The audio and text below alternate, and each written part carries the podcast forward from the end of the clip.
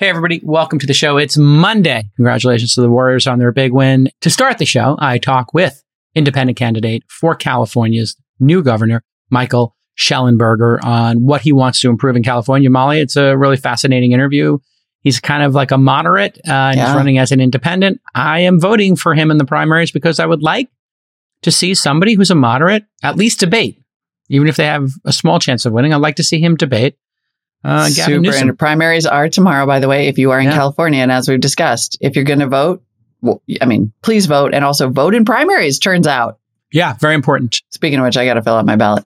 Uh, so that's going to be super interesting. Then we cover Apple's twenty twenty-two W W D C announcements, an array of updates, including uh, some dishy new iMessage features. Yes. A new chip mm-hmm. for the Apple Silicon family, and then possibly the absolute, uh, like, A-bomb of the announcement, yeah. Pay Later. Buy Apple now, Pay, pay later. later. Yeah, coming to Apple. Uh, really, really uh, interesting stuff. And um, after that, we cover uh, a report from Reuters uh, that Binance has had two point three five billion dollars worth of illicit funds laundered through their system. You know, talking drugs, investment frauds, hacks, and everything in between. Uh, pretty gnarly stuff, but it looks like the chickens are coming home to roost in the crypto space. It's fascinating. And since we know you missed us over the weekend, we just keep on going. We've keep also going. got Elon Musk accusing Twitter of withholding material information. bot information. Big news there. And finally, there. Uh, Beijing is wrapping up its Didi investigation. The stock's gone up a bit, and uh, but they're moving from the West and listing their stock publicly here to now the decoupling of China and America. They're going to be listed Didi on the Hong Kong Stock Exchange. So it's going to be a great episode. Stick with us. This Week in Startups is brought to you by Notion. Notion is one place for notes, docs, projects, and everyday work that goes way beyond a wiki. Go to notion dot s o and use promo code TWIST to get two hundred fifty dollars off an annual team plan. OurCrowd. OurCrowd helps you invest early in pre-I P O companies alongside professional V Cs. If you're interested in investing, you can join OurCrowd for free at O U R C R O W D dot com slash twist. And First Republic Bank, where everybody gets a personal banker who's reachable by phone, email, or text, and through First Republic's banking app. Learn more at first republic dot com slash startup. Member F D I C Equal Housing Lender. Hey, everybody. Next up on the show, Michael Shellenberger, uh, who is an independent candidate for California governor. Now, we don't often talk about tech here on This Week in Startups because it's This Week in Startups. We're here to talk about startups, uh, capital allocating into them, and technology, innovation, uh, and entrepreneurship. It's kind of our wheelhouse here, but um one of the things facing the tech industry is the absolute mismanagement of not only California, but more specifically the Bay Area, and then drilling down into their San Francisco. And I've watched this firsthand, having moved to California um, in my early thirties, almost twenty, yeah, twenty years ago exactly, and then moving up to the Bay Area, almost ten years exactly. So I did ten years in L A, ten years in San Francisco, uh, and also the wider Bay Area and the peninsula and the suburbs, basically. So I've gotten a really firsthand look at this and watched as Los Angeles um, devolved uh, and also as California surged in some ways. And then the utter collapse that occurred right as my ten years here. I watched San Francisco boom and all the tech companies suddenly want to base themselves in San Francisco. And now getting a startup to come to a meeting in San Francisco is essentially an impossibility. So we're going to unpack that with Michael Shellenberger. Welcome to the program, Michael. Great to be with you. Good to see you, Jason. Good to see you. You guys, you and I met socially uh, recently, and uh, we had a nice talk. Uh, and you are a resident of the Bay Area. I, I don't know if you say the specific town you're from uh, or not. I don't want to micro Berkeley Hills. Yeah, okay. Totally. So I will micro. I don't micro target myself. I just, you know, generally say I live in the wider Berkeley. Bay Area. But you're in Berkeley, uh, which is um, a really uh, avant-garde uh, liberal area, and. Um, You're running for governor. Uh, why are you running? Because you could be doing other things with your time. And it does seem like California and the Bay Area and Los Angeles are absolutely collapsing and losing, you know, uh, you know, fr- from from end to end here, losing companies, uh, losing great entrepreneurs, losing capital allocators. Quality of life has plummeted. Housing prices has soared. The education system is totally in disarray. Homelessness slash addiction, and we'll get into that and double click on how we frame that issue. It's a disaster, and you want to go in here and try to be in charge. Why did, would you want to take on what to most of us would seem an insurmountable challenge? Sure. Well, the main reason is I'm completely heartbroken by the destruction of our state and by the humanitarian disaster that we call homelessness. We're dealing with open-air drug markets, open-air drug scenes that are killing people. I just wrote a piece about how there's three times more homeless deaths in Los Angeles between twenty twenty and twenty twenty-one than in New York. The reason is that in New York, they they have sufficient homeless shelters and they make people sleep in them mm. rather than sleep outside. So we're completely manage- mismanaging this. The school's student performance has gotten worse. We're in the fourth season of blackouts and water shortages. And we pay the highest taxes, the highest gasoline prices, and the highest and the most for electricity of anybody in the continental United States. So we have the highest cost of living and the worst public services. It's a leadership problem. You know, it's we just don't have the leader, the political leadership to make the the I guess I would say tough decisions. I don't think that they're super complicated. Actually, it's simple things like raising educational standards, requiring you know shutting down the open air drug scenes. Having sufficient shelter and psychiatric hospitals and group homes for the sick, raising educational standards rather than lowering them, building power plants, water storage facilities, desalination plants. It's basically a pro-civilization agenda. This is just the basics of civilization. So it's in that spirit that Mark Andreessen wrote about during the beginning of the pandemic of build. Mm. We need abundant housing, water, energy. We need functioning schools. There's not a lot of magic here or shortcuts. It's just really buckling down and doing the common sense things we need to do.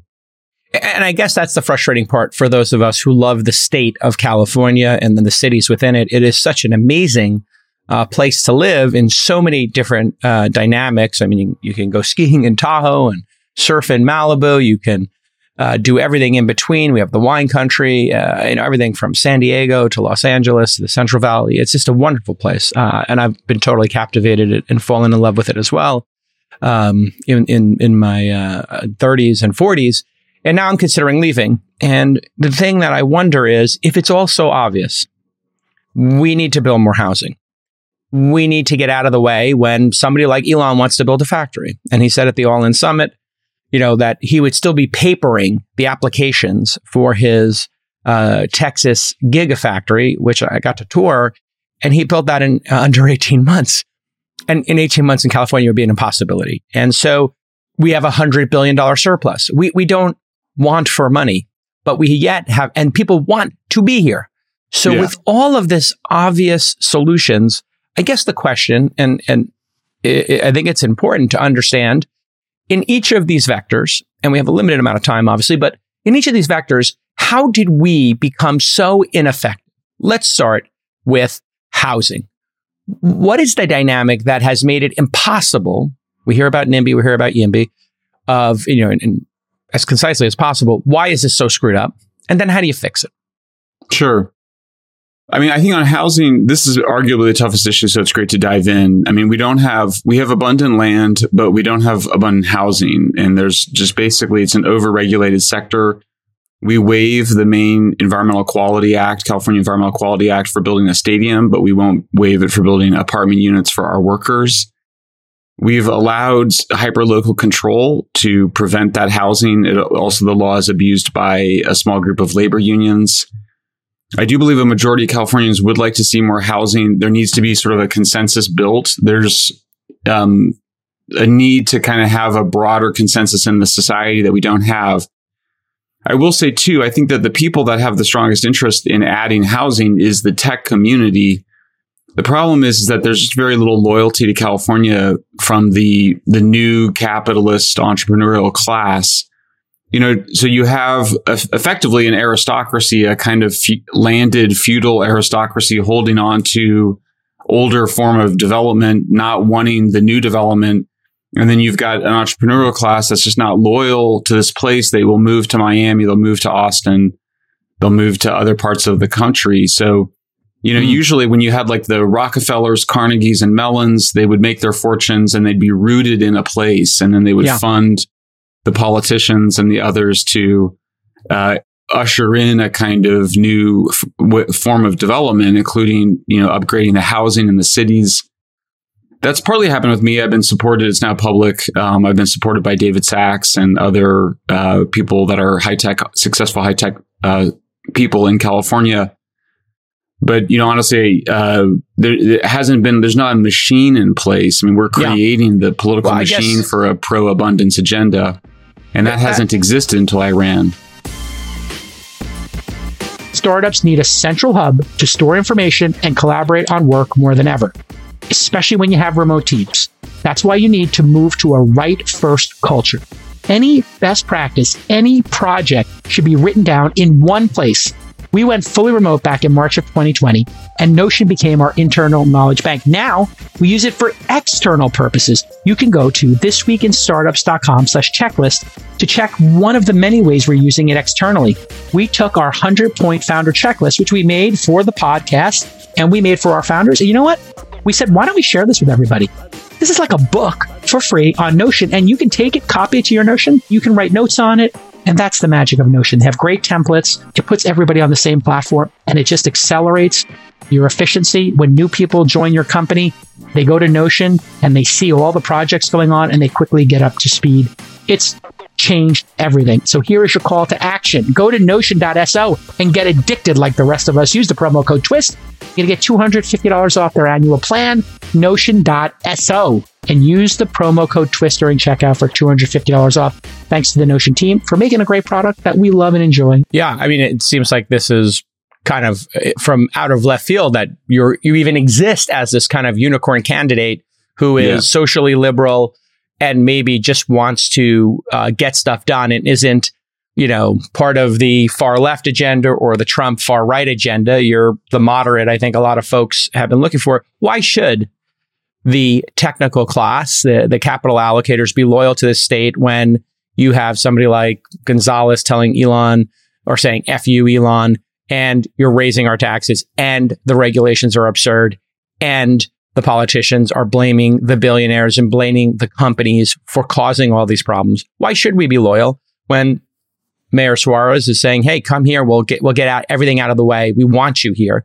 When Abbott and other folks in Texas and Austin are saying, hey, we want you here. If you want to build a factory, we're going to make it happen and get everything out of the way. Hey, you need housing. We're going to get housing built and we're going to do it fast. Why should the people who are builders in the world be loyal to California if loyal if California politicians are outrightly hostile to our very existence?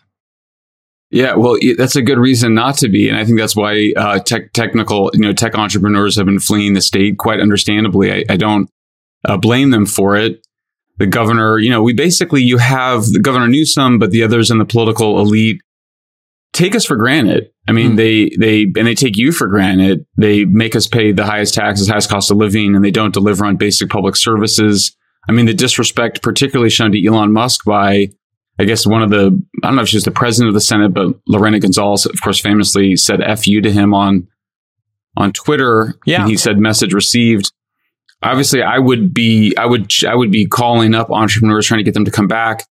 You know, look, I think the main reason that anybody is loyal to California is that we just think it's a spectacular state for all the reasons that you just gave. I mean, there's yeah. just no other state like it. I mean, I fell in love with California when I first visited as a boy. When I travel around the state now, I'm still blown. I was just in Santa Monica, which is, you know, I've certainly been to Santa Monica, but I start to go into the neighborhoods and you're just like, oh my gosh, it's like the most amazing place amazing. in the world. Yeah, I got to live there. So I think yeah. the reason to fight for California is because we love it. Yeah. There's no reason it can't be a great state. I don't think we'll ever be like Texas in allowing the kind of unregulated development that they have in Texas, but I don't think we have to be like Hawaii either. Mm-hmm. You know, I think there's, I think we want to be the Goldilocks principle here between Hawaii and, and Texas. There is a lot of land. I mean, anybody that flies over California, you see there's plenty of land. Yeah, there's there's incredible. much more room for density in cities. What I'm proposing is a really simple idea called a citizen's jury, where you impanel several hundred uh, randomly selected representative sample of the electorate to deliberate in twelve town hall meetings across the state, twelve cities, twelve months, to deliberate and build consensus so that you can go back to the legislature with a housing, a mm. pro-housing abundance agenda. If the legislature rejects it, let's say January twenty twenty-four, you then have time to put it on the ballot and put it up to voters. You know, we end up passing a lot of things on ballot initiatives in California. Yeah. And I would do that with housing, education, and then energy slash water, since the two things are so related. Because ultimately, I think there is an ideological obstacle. I think there's sort of a public consensus obstacle. But as the governor of the state, you'd have a lot of power to bring people together mm. and then decide. If everybody just wants to be like Hawaii and not build any more houses, then the public decides that. That may be what it is. And then entrepreneurs can decide whether that's really worth staying in San Francisco and L A But, or moving well, that's to clearly Texas. Not the case here. I mean, the, the people in this state uh, overwhelmingly want to lower taxes. They overwhelmingly yeah. want to build more housing. They overwhelmingly want to address, um, you know, the the fentanyl crises uh, and the drug addiction yeah. crises, which has been framed as homelessness. Yes. So let's talk about that. In San Francisco, we've watched, and uh, my office used to be in the Tenderloin, and I, I had to move it because people were being stabbed outside of our office. And yeah. we watched over, you know, a five, six year period, um, that we went from two or three thousand homeless people to, to what felt like ten thousand or so. I think the numbers show that, and it was distinctly different than, you know, what I experienced in New York City in the eighties and nineties of homelessness, and the modest homelessness in Santa Monica I, I witnessed in Venice. Um, you know, in the two thousand five, two thousand, yeah, ten, uh, two thousand five era, it, it all of a sudden got very different. It seems to have correlated with the super drug fentanyl.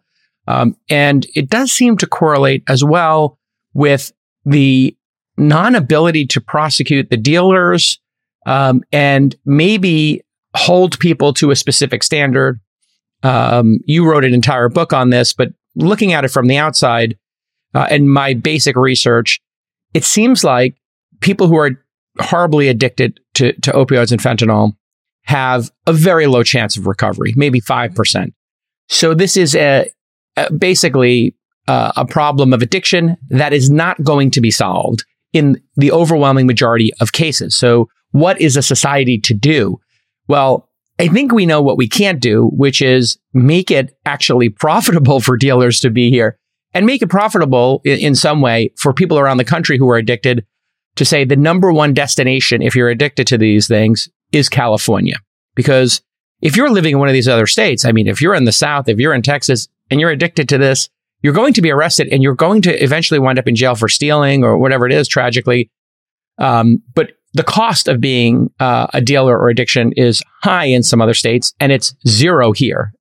Is, is that basically the, the core of the problem? Because I've read some of your tweets on the on the problem here. How how do you, and you did, wrote a whole book on it, but how do you frame it uh, as a problem and the reality of it? And then what is the, the specific tactics that need to occur? Yeah. Yeah, you basically have it right. I mean, the data is not great, but we know that home, the number of homeless people in California increased thirty-one percent, even as the number declined eighteen percent in the rest of the United States over the last ten years. San Francisco saw a significant increase. Again, the counts aren't great, but somewhere between nine and ten thousand total homeless in San Francisco, probably five to seven thousand on the streets at any given time. We know twenty thousand homeless people come through San Francisco every year for the open drug scene, which is which is allowed. It did get worse after twenty fourteen, which is when we decriminalized up to three grams of hard drugs, um, and also decriminalized shoplifting, nine hundred fifty dollars worth of goods. And you saw that arrests for shoplifting declined from around, arrests um, per reports declined from sixty percent in around twenty fourteen to just seventeen percent today. So there's uh, people's experience is reality. Of course, you also have two overlapping drug epidemics. One is the opioids, which is most people are most famous for. Of the one hundred five thousand drug deaths last year, seventy-one thousand were from fentanyl alone. But methamphetamine is also a big problem. So we find people smoking methamphetamine and uh, fentanyl. A lot of the psychosis you see, people taking off their clothes, people screaming. Some of that may be from underlying mental illness, but often it's just paranoid psychosis induced by long-term methan- uninterrupted methamphetamine use. yeah, people used to be arrested and have to spend some time in jail where they would uh, uh, get off drugs for a period of time. You know, it's not rocket science. I mean, you have to shut down the open drug scene. You can't let people sleep outside. You don't have to go to shelter, but you can sleep outside. You can go somewhere else. We need to detox the people as an alternative to jail and prison. Americans were very libertarian, so we're uncomfortable diagnosing people and being like, you need to go get treatment just because you're an addict, or you need to go to psychiatric hospital just because you're mentally ill. So breaking the law tends to be the thing that gets people into the help they need, it's which is why you need to enforce laws. You know, we, What's that? It's the backstop, you know, in, in yes. of because we believe in America. And it's one of the beautiful things about America is personal freedom. You have a choice. Yeah.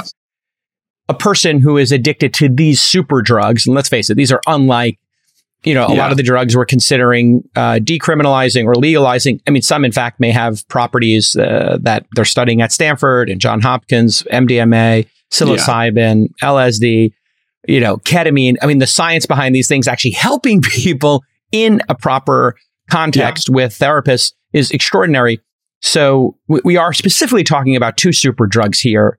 seventy-one percent of the of the deaths are coming from fentanyl, and then some amount from methamphetamine. Right. But every addict you'll speak to, and, and this is where the data is irrefutable, the addicts who do recover say that consequences of yeah. their behavior became the, impeti- the the impetus for them to then change their life. And and this is where, you know, bringing up tough love, making a decision for somebody who's incapable of making the decision for themselves, it's very hard for Americans. And, and and in a way, it's a beautiful intent that we want to help people and we want them to make their own decision. But it might also be unrealistic in the super drug category. And any family who's dealt with addiction, you know, the richest families in the world with kids on Oxy or, you know, brothers and sisters, it's incredibly tragic. They could be on high price drugs, low price drugs. They could be functional or they could be on the street. But the fact is, the consequences eventually are the backstop in America. And we have removed the backstop by saying, hey, if you steal, if you break into somebody's home, if you break into their car, if you're on the street, if you're naked running down the middle of the street, endangering yourself, um, or, you're, or you're selling these super drugs, we, we basically took out the backstop. And now we're getting a surge in the amount of people who are suffering. All around the world, tech companies are innovating and driving returns for investors, and OurCrowd is an investment platform that analyzes many of these companies across the global private market.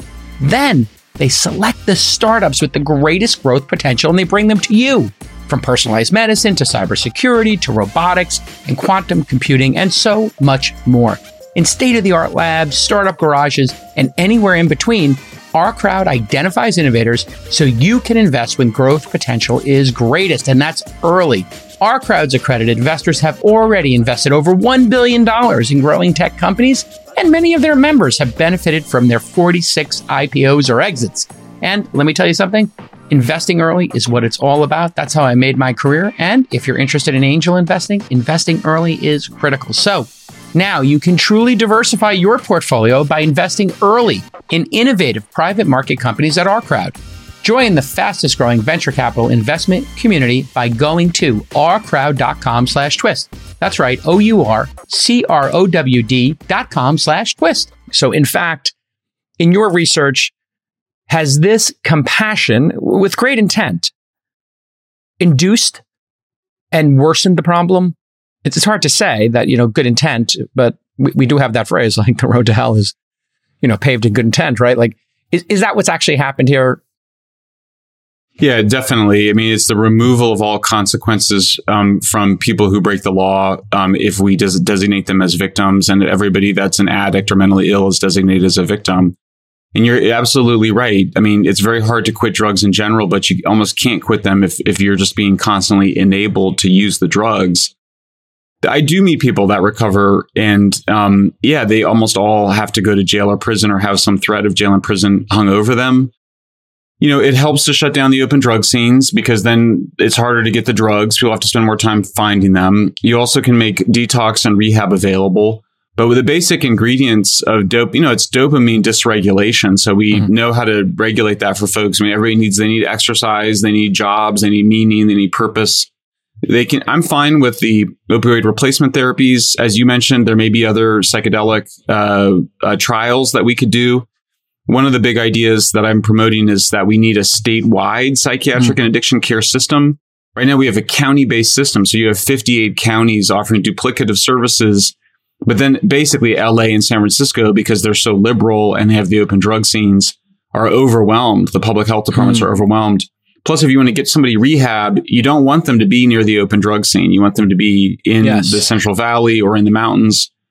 So California, you know, we do, we're, we are a wealthy state. We do have the potential to create a much more European style rehab program where you have like, you know, job creation, you have job training. People can go work for Cal Fire. They could go work for Cal Psych after they achieve recovery. That would also be a place to be, to do some of the more experimental treatments. Um, you know, there's, there's psychedelics, but there's also, you know, cold baths, there's heavy exercise, there's all sorts of things that are being experimented. There's medical treatments. So there's no reason we can't solve this. Definitely there's some people that are never going to recover, but I think that what we've done in what we've ba- basically what we're doing is we're just giving up on people. And so there's a lot of pessimism, addiction pessimism, basically consigning people that are in their twenties who have lost control because of addiction. But we're basically consigning them to palliative care, a life mm. of chronic drug use and probably an early death. Yeah. I think it's inhumane. I think it's inconsistent with California's commitment to human potential, the positive psychology movement. So much of what we love about California is that this was a place where people, we moved away from all that kind of really negative Freudian, backward-looking yeah. psychology to a positive future. You know, human potential Optimism. psychology, yeah. optimistic yeah. psychology. Yeah. So that's, I think, what the potential is here. That's why I think that's, that's part of the inspiration for me was we can take this situation of chaos and you find an alliance between people who whose families are directly impacted by addiction and mental illness with people whose, you know, the business leaders, the tech workers, the people who are directly impacted by the homeless crisis to come up with a better plan. The families themselves, you talk, you, I know you spoke to families of addicts. Um, and people suffering in the Tenderloin, specifically here in San Francisco, they overwhelmingly would like to see their own uh, family members arrested and the consequence. Of course. And so when we look at this, you know, and it's very, it's a very hard discussion for people to have, but imagine you're at the family of the son or the daughter who's in the Tenderloin, and you have been so broken and crushed that you literally want your own brother, sister, son, daughter, mother, father, cousin, uncle, brother, whatever, to be arrested. Because not being arrested, being in a jail, as horrible as that is, the family members would literally rather see their family member put in jail for some number of months or ye- a year in order to sober up and in order to possibly get on the recovery path than remain on the street. Yet we have a group of individuals, I guess some cynical people believe, are profiting from this. We talk about the industrial homeless complex here in San Francisco. There are hundreds of millions of dollars. I've heard people say a billion dollars, um, where people are, let's face it, profiting uh, in some way. Now, their intent could be good. They could believe they're doing the right thing. They could be, you know, in the short term, removing suffering. Uh, and all that can still be true. But the fact is, I think the families and what they would like to see happen with their family member trumps what, you know, what people would frame as the bleeding heart, you know, or very far left, very permissive uh, group of people running these, um, in, in many cases, for profit or very profitable homeless uh, organizations are getting. Am I too yeah, cynical right. in my framing there, or am I? Yeah, no, totally. On? I mean, of course. I mean, if your child or your brother or your parent were on the street, if I were on the street out of control because of addiction or mental illness, I would want to be arrested and mandated treatment. Of course you would, because otherwise mm-hmm. you could die. You know, close to one hundred percent of the women are being sexually assaulted. It's yeah. it's really, people prey on each other on the streets. This is not a safe yeah. environment. So we have this, the issue has been, I mean, the manipulation of people's minds has been around One Flew Over the Cuckoo's Nest. Mm-hmm. People don't want to be involuntarily hospitalized.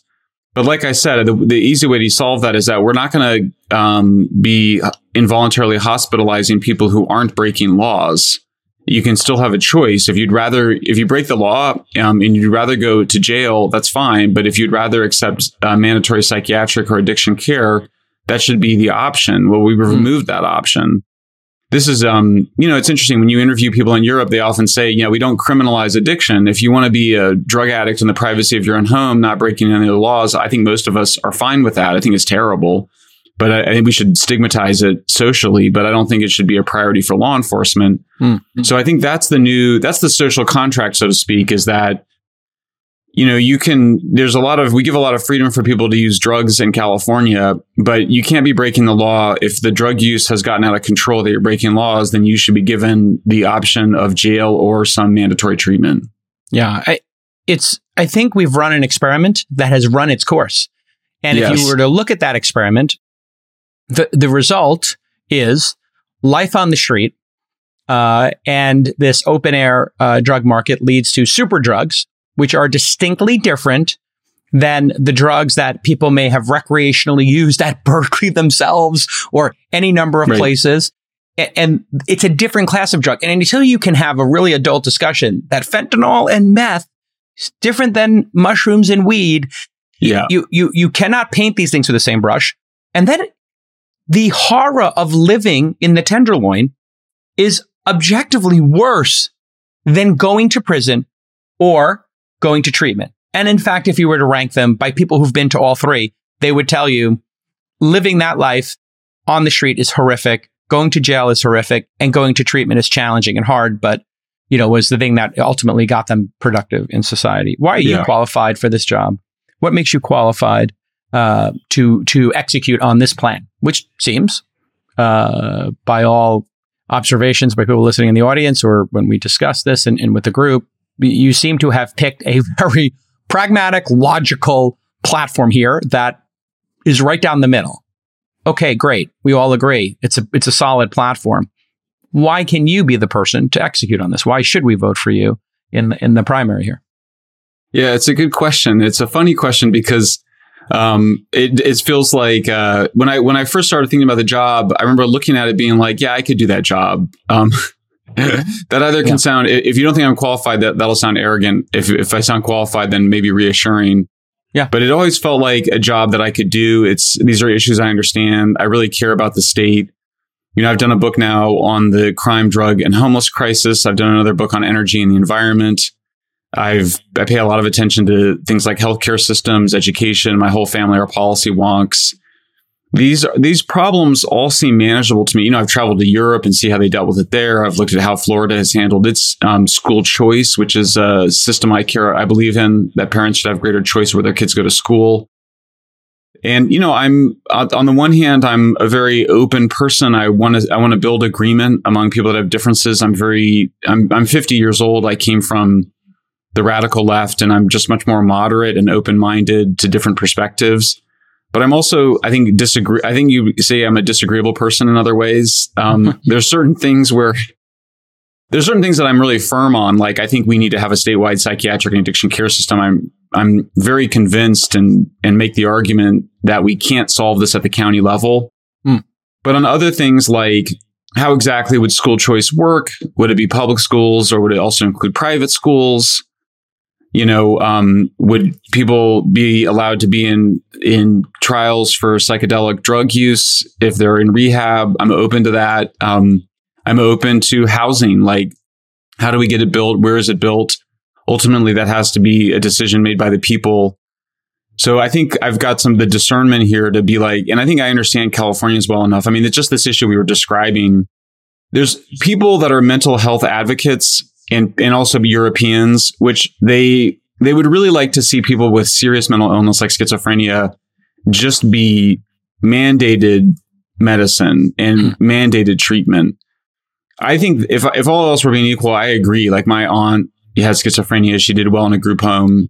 But I also know Californians well enough. I think that I think that there's just enough libertarianism and squeamishness around requiring psychiatric care for people that haven't broken any other laws. And so my view has been, let's start with dealing with the folks that are on the streets, suffering from mental illness and causing, causing problems. Similarly with drug addiction, I don't want to criminalize addiction. Nobody should have to go to jail or prison just because they're an addict. Nobody should have to accept shelter, but you can't sleep on the streets. Yeah. So, you know, there's, you know, you can't break the law. You have to be able to hold these these things that are seemingly inconsistent, but in your head at the same time, because it is a complex yes. problem. You can't, yeah, some, you can't stay on the street. Yes. You can be addicted, but you can't be addicted on the street. You can't commit yep. crime. If you do go to jail, it's going to be because you stabbed somebody or you robbed somebody's home, not because of the addiction, but the addiction may have caused you to do that because yes. you needed money to service the addiction. So this is a very adult, you know, you have to be able to make a couple logic jumps here. Yes. Um, we're criminalizing, well, we're criminalizing behavior, not health status. Right. So you might be sick, but we're not going to criminalize that. But if your yeah. sickness leads you to break laws, then we're going to make treatment, whether that's rehab or psychiatric care, the alternative to incarceration, because that's obviously the most humane thing to do. So my latest is that when people sort of ask me what my identity is, you know, I say I'm a liberal in my compassion for the vulnerable. I'm a libertarian in my passion for freedom. And I'm a conservative in that I believe you need civilization for both. Try, people ask me, well, how do you balance that? Well, that's it. It just kind of goes, yeah, yeah. we're not going to criminalize addiction or mental illness, but we are going to, we are going to criminalize public camping, defecating on the streets, public drug use, public drug dealing, both because you can't have a city without enforcing those laws. Right. But also enforcing those laws are what ultimately are the ways that we in America, and I think it's different in this in Europe, but that's how we in America are going to get people the help they need.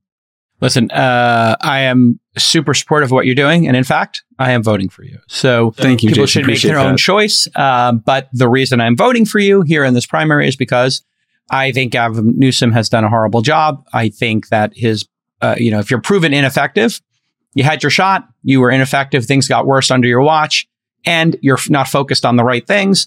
Therefore, I would like to see you debate him. Just that, for me, get you the vote. Now, if you do a great job debating him and we can, and you can build a, you know, this platform, uh, all the better. And, uh, it would be great to see some change here. I've been a lifelong, I've voted lifelong Democrat, but like you, I am conservative on some concept. I guess I'm conservative on some concepts like, gosh, you know, I'd like to balance the budget. I don't know if that's conservative or liberal today since they all spend so much money, but I would like to see us be fiscally responsible.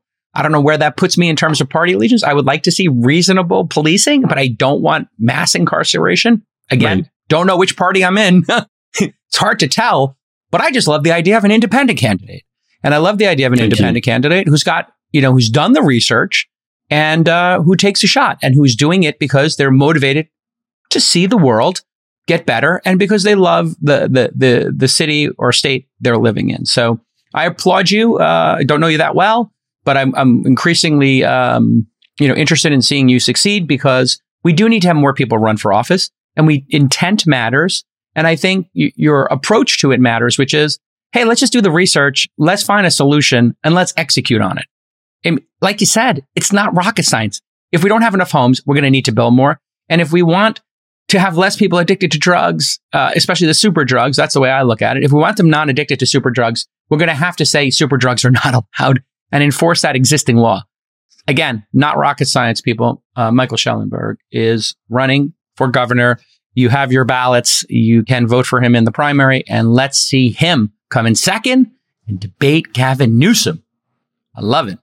I want to see that it. debate. Thanks, Jason. Yeah, I want to. I, I, when, when you do the debate prep, I want to come. I want to come hear that debate prep. And I'm good with some one-liners. I, I, it would be very cool if I could get a one-liner in there that made its way into the debate, you know? I could punch up maybe some one-liners for you. Appreciate that. Well, let's yeah. get through the primary tomorrow, and hopefully yeah. that'll happen. Everybody go vote in California, please. And uh, we'll see uh, We'll see how you do, Michael, and uh, best of luck to you. Thanks so much, Jason. Appreciate okay. being here. Cheers. This Week in Startups is supported by First Republic Bank. A seamless banking experience is something we all want. But what does it really mean? At First Republic, it means you have access to your own personal banker, someone who knows your name and is there for you when you need them. So whether you're browsing their full suite of services or you just have questions about your bank statement, you can reach out to your personal banker by phone or email and through their secure banking app. Ashley, a managing director on my team, has worked with First Republic on one of our fund accounts for almost four years, and she loves their customer service and support. See what a difference an always-on, seamless banking experience can make for you. Visit first republic dot com today to learn more. That's first republic dot com, member F D I C, equal housing lender. Hey, Molly, welcome. Well, hello. Hello, how are you? Little bonus B C school. Well, we were waiting for you. I know that you had a sitch. You had a sitch, and uh, you had never to deal get with pets. People never get pets. Oh no! Yeah. The worst nightmare for any dog owner happened this weekend. Mm-hmm. Mm-hmm. Oh, last night. No, no, it yeah. happened last night at ten thirty. Oh, great! It Always great when you got to go to bed around and get your one. Ended around one after oh, multiple no. baths and yeah, no, no, totally. So no, it, no Cinderella happened. Sleep? Uh-oh. No Cinderella. Cinderella sleep. Didn't get her sleep. No, I love the Cinderella. Just gonna be comment. A. What do I need to clean up today? Just it is, is it, uh, this is like the life. I was talking to some moms about life uh and uh it's like the life of a mom, and it's like it just never ends. Nonstop. A single mom, even harder, right? Like you got, yes well that yeah single mom, breadwinner, homeowner, it's like all on you. I am really not smart. It's what I'm thinking. Like what I'm realizing is like, I'm not smart. Like I could have made a lot more choices to make my life easier, such as not have two dogs or, or like, couldn't I have bought like a nice like condo with no freaking wildlife? That would have been exactly. smart. Yeah. Um, here's what I'd say. Uh, you're, you're not smart. You're brilliant. Uh, but that's only from working with you. Oh, uh, thanks, you know, partner. Day. I needed that. But, uh, you know, even brilliant people can make inadvisable decisions at times. We do not, we do not always make our lives easier. Let's just put it that way. Well, you know what? Smart people, I have a theory, uh, mm-hmm. will increasingly make their lives more complex because they're good at solving problems. So it's like, well, yeah. two dogs, what could be the worst thing that could happen? And it's like, That'd I don't know, great. The night before a big week, a skunk attacks your dog. And you've got to give them seventeen baths and they still smell terrible and you're exhausted. But anyway, you're here. That's I'm all here. That matters. I'm here. Uh, we, we got, got a lot this. Of news to go through. So we got this. We got this. Hey, good game yesterday, huh? Warriors yeah. bounced back quite nicely. Right? Maybe I'm the pr- the curse here. Oh, no, no. It was Sachs. Sachs in the front row. Oh, yeah. That'll do it with that they dour, lose. That dour energy. Just Well, absolutely. That Asperger's energy just kills just the game. Looking at him like. He's so sad. And then. Sachs, they remove Sachs from the front row and they put J Cal in the front row. Mm-hmm. And what happens? Boom. Boom. We crushed them. We destroyed Gorgeous. them. Gorgeous. Gorgeous. Uh, Everybody showed up. Pool party. Clay pool was party. Back. Draymond. Draymond destroying. Mixing it up. Yeah. Include this Getting in the, the show, by the way. This will be a little warm up for tea. The show. Um, yeah, uncalled for tea, but uh, it was it was great. I, I was literally great. Get into my front row seat that... Uh, A friend of mine got me, uh, which was quite nice. Uh, thank you to my friend. Um, I didn't ask for his permission to say on li- on air, so yeah. I won't say. Um, and I sit down, and whose seats am I next to? Sheryl Sandberg. I saw your picture. I, I was like, not. Shut the front door with this. Like, like Cheryl's like, Jake out. This freaking guy. Sheryl and I are drinking. We're You're cheering. You're like, what are we working on now? Well, I was like, don't get another job. I told her, I was like, you know, you're going to get a lot of job offers. Take a year mm-hmm. off because there's not that many years left. And, you know, you you've worked it. Really hard. Um, and I, I won't talk about our conversation, but it was quite fun because we've got a great history together. Um, we had a real long talk for three hours. It was fun. That's um, so great. So you were, and you were like fun. Under the basket. I was, yeah. Tell me, tell the, me about this placement compared to, you know, bench, yeah, so, under the um, basket. It's, the seats we were in, the second row center court, are better in that you can see the action on both sides of the court.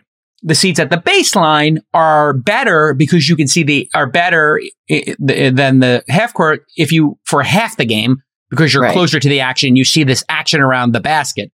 So, I mean, which to say you're yeah. like literally if I took three steps, I would be under the basket, which means like ev- all that action under the basket is just happening. Then I was, you know, uh, I guess they call that kitty corner to, uh, you know, the, the bench and. Draymond was getting into it with Williams, and then I started getting into it with Williams, and then Draymond and I were laughing at Williams, and I was telling Williams, you have no rings, he's got all the rings, and then Draymond said to me, well, that guy's a fan, he's a fan. I was like, you want an autograph? I'll get you an autograph from Draymond. So Draymond and I are standing up, we're the only two guys standing up, yelling oh at God. The Celtics, and I I'm like, oh my it. God, I'm gonna, he's not gonna get thrown out of the game, I'm gonna get thrown out of the game, so exactly. I gotta sit down, but the whole audience starts getting into it, and it was a whole mashugana craziness. Uh, but it was a good time, and congratulations to my pal Draymond, who just absolutely was, you know, he's just that X factor in the game. When he does so that, great. when he just shows up just a little bit different, it's everything. It's the complete, it's yeah. a complete change in approach. And you could see the like hmm. fired upness of the rest of the team. Oh, yes. Like oh, you could yes. really see it. I mean, he just to see the- Jordan Poole show up like that in the third and fourth yeah. quarter was just a delight. Whoa, and I love that, those like, young kids. Half-court shot? Yeah. It's like, it's on. Steph was like, whoa. I mean, the roof almost came off the building. So I bet. It was bet. absolutely awesome. Great. Go Dubs. And uh, I'm sticking with my Warriors in six. Yep. I think the Celtics are an incredible team. Um, other people are thinking this is going to be what they call a gentleman's sweep, uh, which is you the other team gets to win one game and they save face a little bit. Um, I'm still going Celtics in six. I think this is a very Warriors, serious... Warriors in six. Warriors in, in six. Yeah.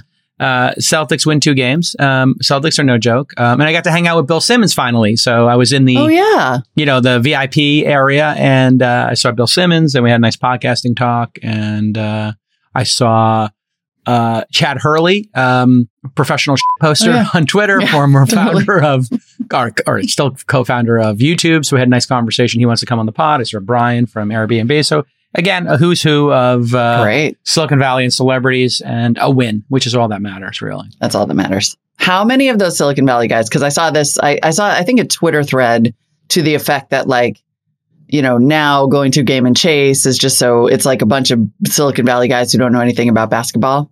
Not true. Um, I don't know that that's entirely true. No, I think there are some people There's like some Sachs of that who, you know, are just showing up because it's the finals. No, and I'm, that's not a dig to Sachs. Does he not like basketball? No, he had courtside seats to the Warriors for a couple oh. seasons, but he didn't. He rarely went to Oakland because it was a, you know, it's a challenge to get out to Oakland, as you know, if you're in the city or you're in the peninsula. It was like a two-hour mission. Uh, yeah, no, he's not like the most sophisticated basketball fan, um, but you know, other people are there every game, you know, and, and they are super into it. Yeah, um, and it's a great culture, I have to say, out here because I think a lot of the culture of the Warriors team. And how well they play together, how well they're coached, how well the team is managed, um, and, and the longevity of this, you know, um, this trio, Clay, Steph, and Draymond, yeah, is something you don't see in the N B A all that much now. So that is super attractive. And I think a lot of folks who are in Silicon Valley think about building teams and to have the most well-constructed, disciplined team to be our team, mm. you know, um, mm-hmm. I think it resonates with people. Um, and so I, I think it's like a mutual respect. Uh, you have Draymond, Steph, and Clay, who are just world-class. You have Steve Kerr, who's world-class. And then this other cast of characters mm-hmm. uh, that have been, you know, the supporting cast from Bogut to David Lee, uh, Andre Iguodala, Kevin I mean, Durant. To have Iguodala come back, I think, is such a big, you know, sweet. like such yeah. a great vote of confidence. Yeah, love it. Yeah, it's all great. It. So. Uh, but a we lot should of probably news has fly been to happening. Boston. All right, let's talk about time. I know we probably should fly to Boston. Oh. Yeah, I just got to keep working. We got to keep working. I got a lot of deal memos I got to get out this week yeah. for the syndicate. I'm behind on my deal memos. I got. You know where you can get a lot of work done, turns out, is oh, a, on a plane. Cross-country flight. On the plane. Just saying, wow, like, look at Molly. She's focus time. Full, you've got full V C now. Somebody tweeted like... Just V Cs. Enabling. Oh my God. Somebody tweeted uh, this great tweet there. It might have been V C Brags on Twitter. And they were like, V Cs be like, cut your staff, do layoffs, belt tightening, lower valuations, and meanwhile sitting courtside or coming from Grand Prix of Miami to sit courtside oh. for the Warriors. And I just responded with, who, me? You were like, no comment. It was the who, me, uh, who, um, me? The who, me with, um, from Carmelo Anthony when they asked him if he would ever consider playing on the bench. And he was on the thing and he said, who, me? Me? It was a classic. But listen, let's get into the news. Right, There's a lot of news, it. and it. it looks like some news broke, and we can do a live reaction here. Apple had its uh, is right now uh, as yeah, we speak. As we're, we're talking, mm-hmm. as we're talking, the Worldwide Developer Conference is going on, and it's just being teed up right now. Uh, and so maybe we could, uh, Molly, you could set us up here about what's going on over there, and then we could watch a video and live react to it because we don't know. Love this it. is notes that came in while we were on air. Surprise! So this is live reaction. Like a, like so, a C N N kind of report. I've just really been waiting for there to be a big breaking news alert that's like Apple announces it hears you about the Bluetooth thing and is fixing it. So far, I have not gotten that breaking news alert. Yeah, Had it no. been a notification while I was in the car taking my kid to work, uh, I wouldn't have received it because Bluetooth doesn't work in my car anymore. Bluetooth gate continues. Bluetooth gate goes on. However, uh, Apple has announced, but enough about me. Uh, Apple has announced a bunch of new i O S sixteen mm-hmm. features. Uh, you can now customize the theme colors and layout of your lock screen. Sometimes I get to the point where I'm like describing these Apple events and I'm like, we're still doing this? We really yeah. are? Yeah. We're really I mean, talking they made it. about customized yeah. lock screen sure. widgets? Okay. Yeah. yeah. Um, some slightly cooler things. You can, the kids these days all use iMessage as their social network. It is the group yes. chat of choice. And Apple seems to have realized that, which is cool. They're now bringing a Share Play A P I to huh. iMessages, which means you can actually watch videos live together, Ooh. which is cool. Oh, wow. Um, yeah. Like a watch party. Uh, like a watch incredible. party. incredible. And you know, I mean, they're always sharing like a YouTube video and you got to watch it and then tell people what you thought or like hit play at the same time. I think that's actually like, That's As, a great feature. Because people have been saying for years that mm. iMessage could be a social network. I mean, it really could be like a privacy yeah. first, you know, non-public social network. And that's how people use it with group chat. So this is actually, I think, yeah. You don't want to be the cool. green. You don't want to be the, gr- what is it? The green is the... You Android don't want to be people. the green bubble in the group. Oh, man. I am really enough of the green bubbles. I told my my, my teams, no more. Ixnay on the green bubbles. I am not... uh paying for I'm not reimbursing green bubbles. It's like if you're going to be in the V C land, you got to have an iPhone. And I mean, and I know they're never going to, but just no, they will. Please hurry up and re- like they need to release iMessage as it's not going to happen, and this it's never going to happen. This is the why would thing because it sells they, iPhones. It sells iPhones. Like the I tried to move to Android, and I was I was parallel. I was doing a parallel thing, and I was like, okay. Yeah. I'm going to get off this iOS and I'm going to go full Google stack. And I tried and I was using Chrome a whole bunch and it was iMessage that kept me. So they know that's what's keeping me. Absolutely. And I looked into all these third party tools of like how to get iMessage on your Windows desktop. And like, they're like, well, you can set up an iMac and then do like a remote thing and pop it up in a window. And I'm like, so I buy a second, take an old second computer and I'm You know, and like use it as just an iMessages terminal? As a terminal that I'm opening up in a second window, like, you know, doing a remote thing. And I was like, oh, God, this is so complex. Can yep. Apple please just let the world use this? And it, they would take over. But I, the profits from the iPhone are worth more. So uh, that's, the sun. That anyway, that's the let's sun watch in their this, universe. Uh, here's a seventy-two minute, here's a seventy-two second clip. Yeah, we'll talk to you on the other side. And now we're adding three of the most highly requested features to messages. First, have you ever sent a message only to immediately realize you didn't quite say what you intended? Well, no worries, because now you can edit any message you just sent. So embarrassing typos can be a thing of the past. You believe in miracles? Yes! Unbelievable. Second, have you ever wished you'd never sent that message at all? Nice. Well, good news. Now you have undo send.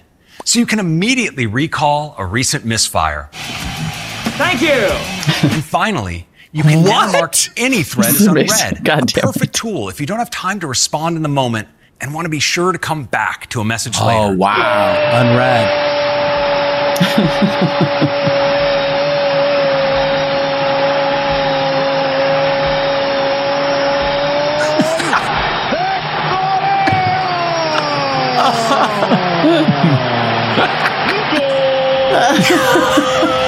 Did we do this?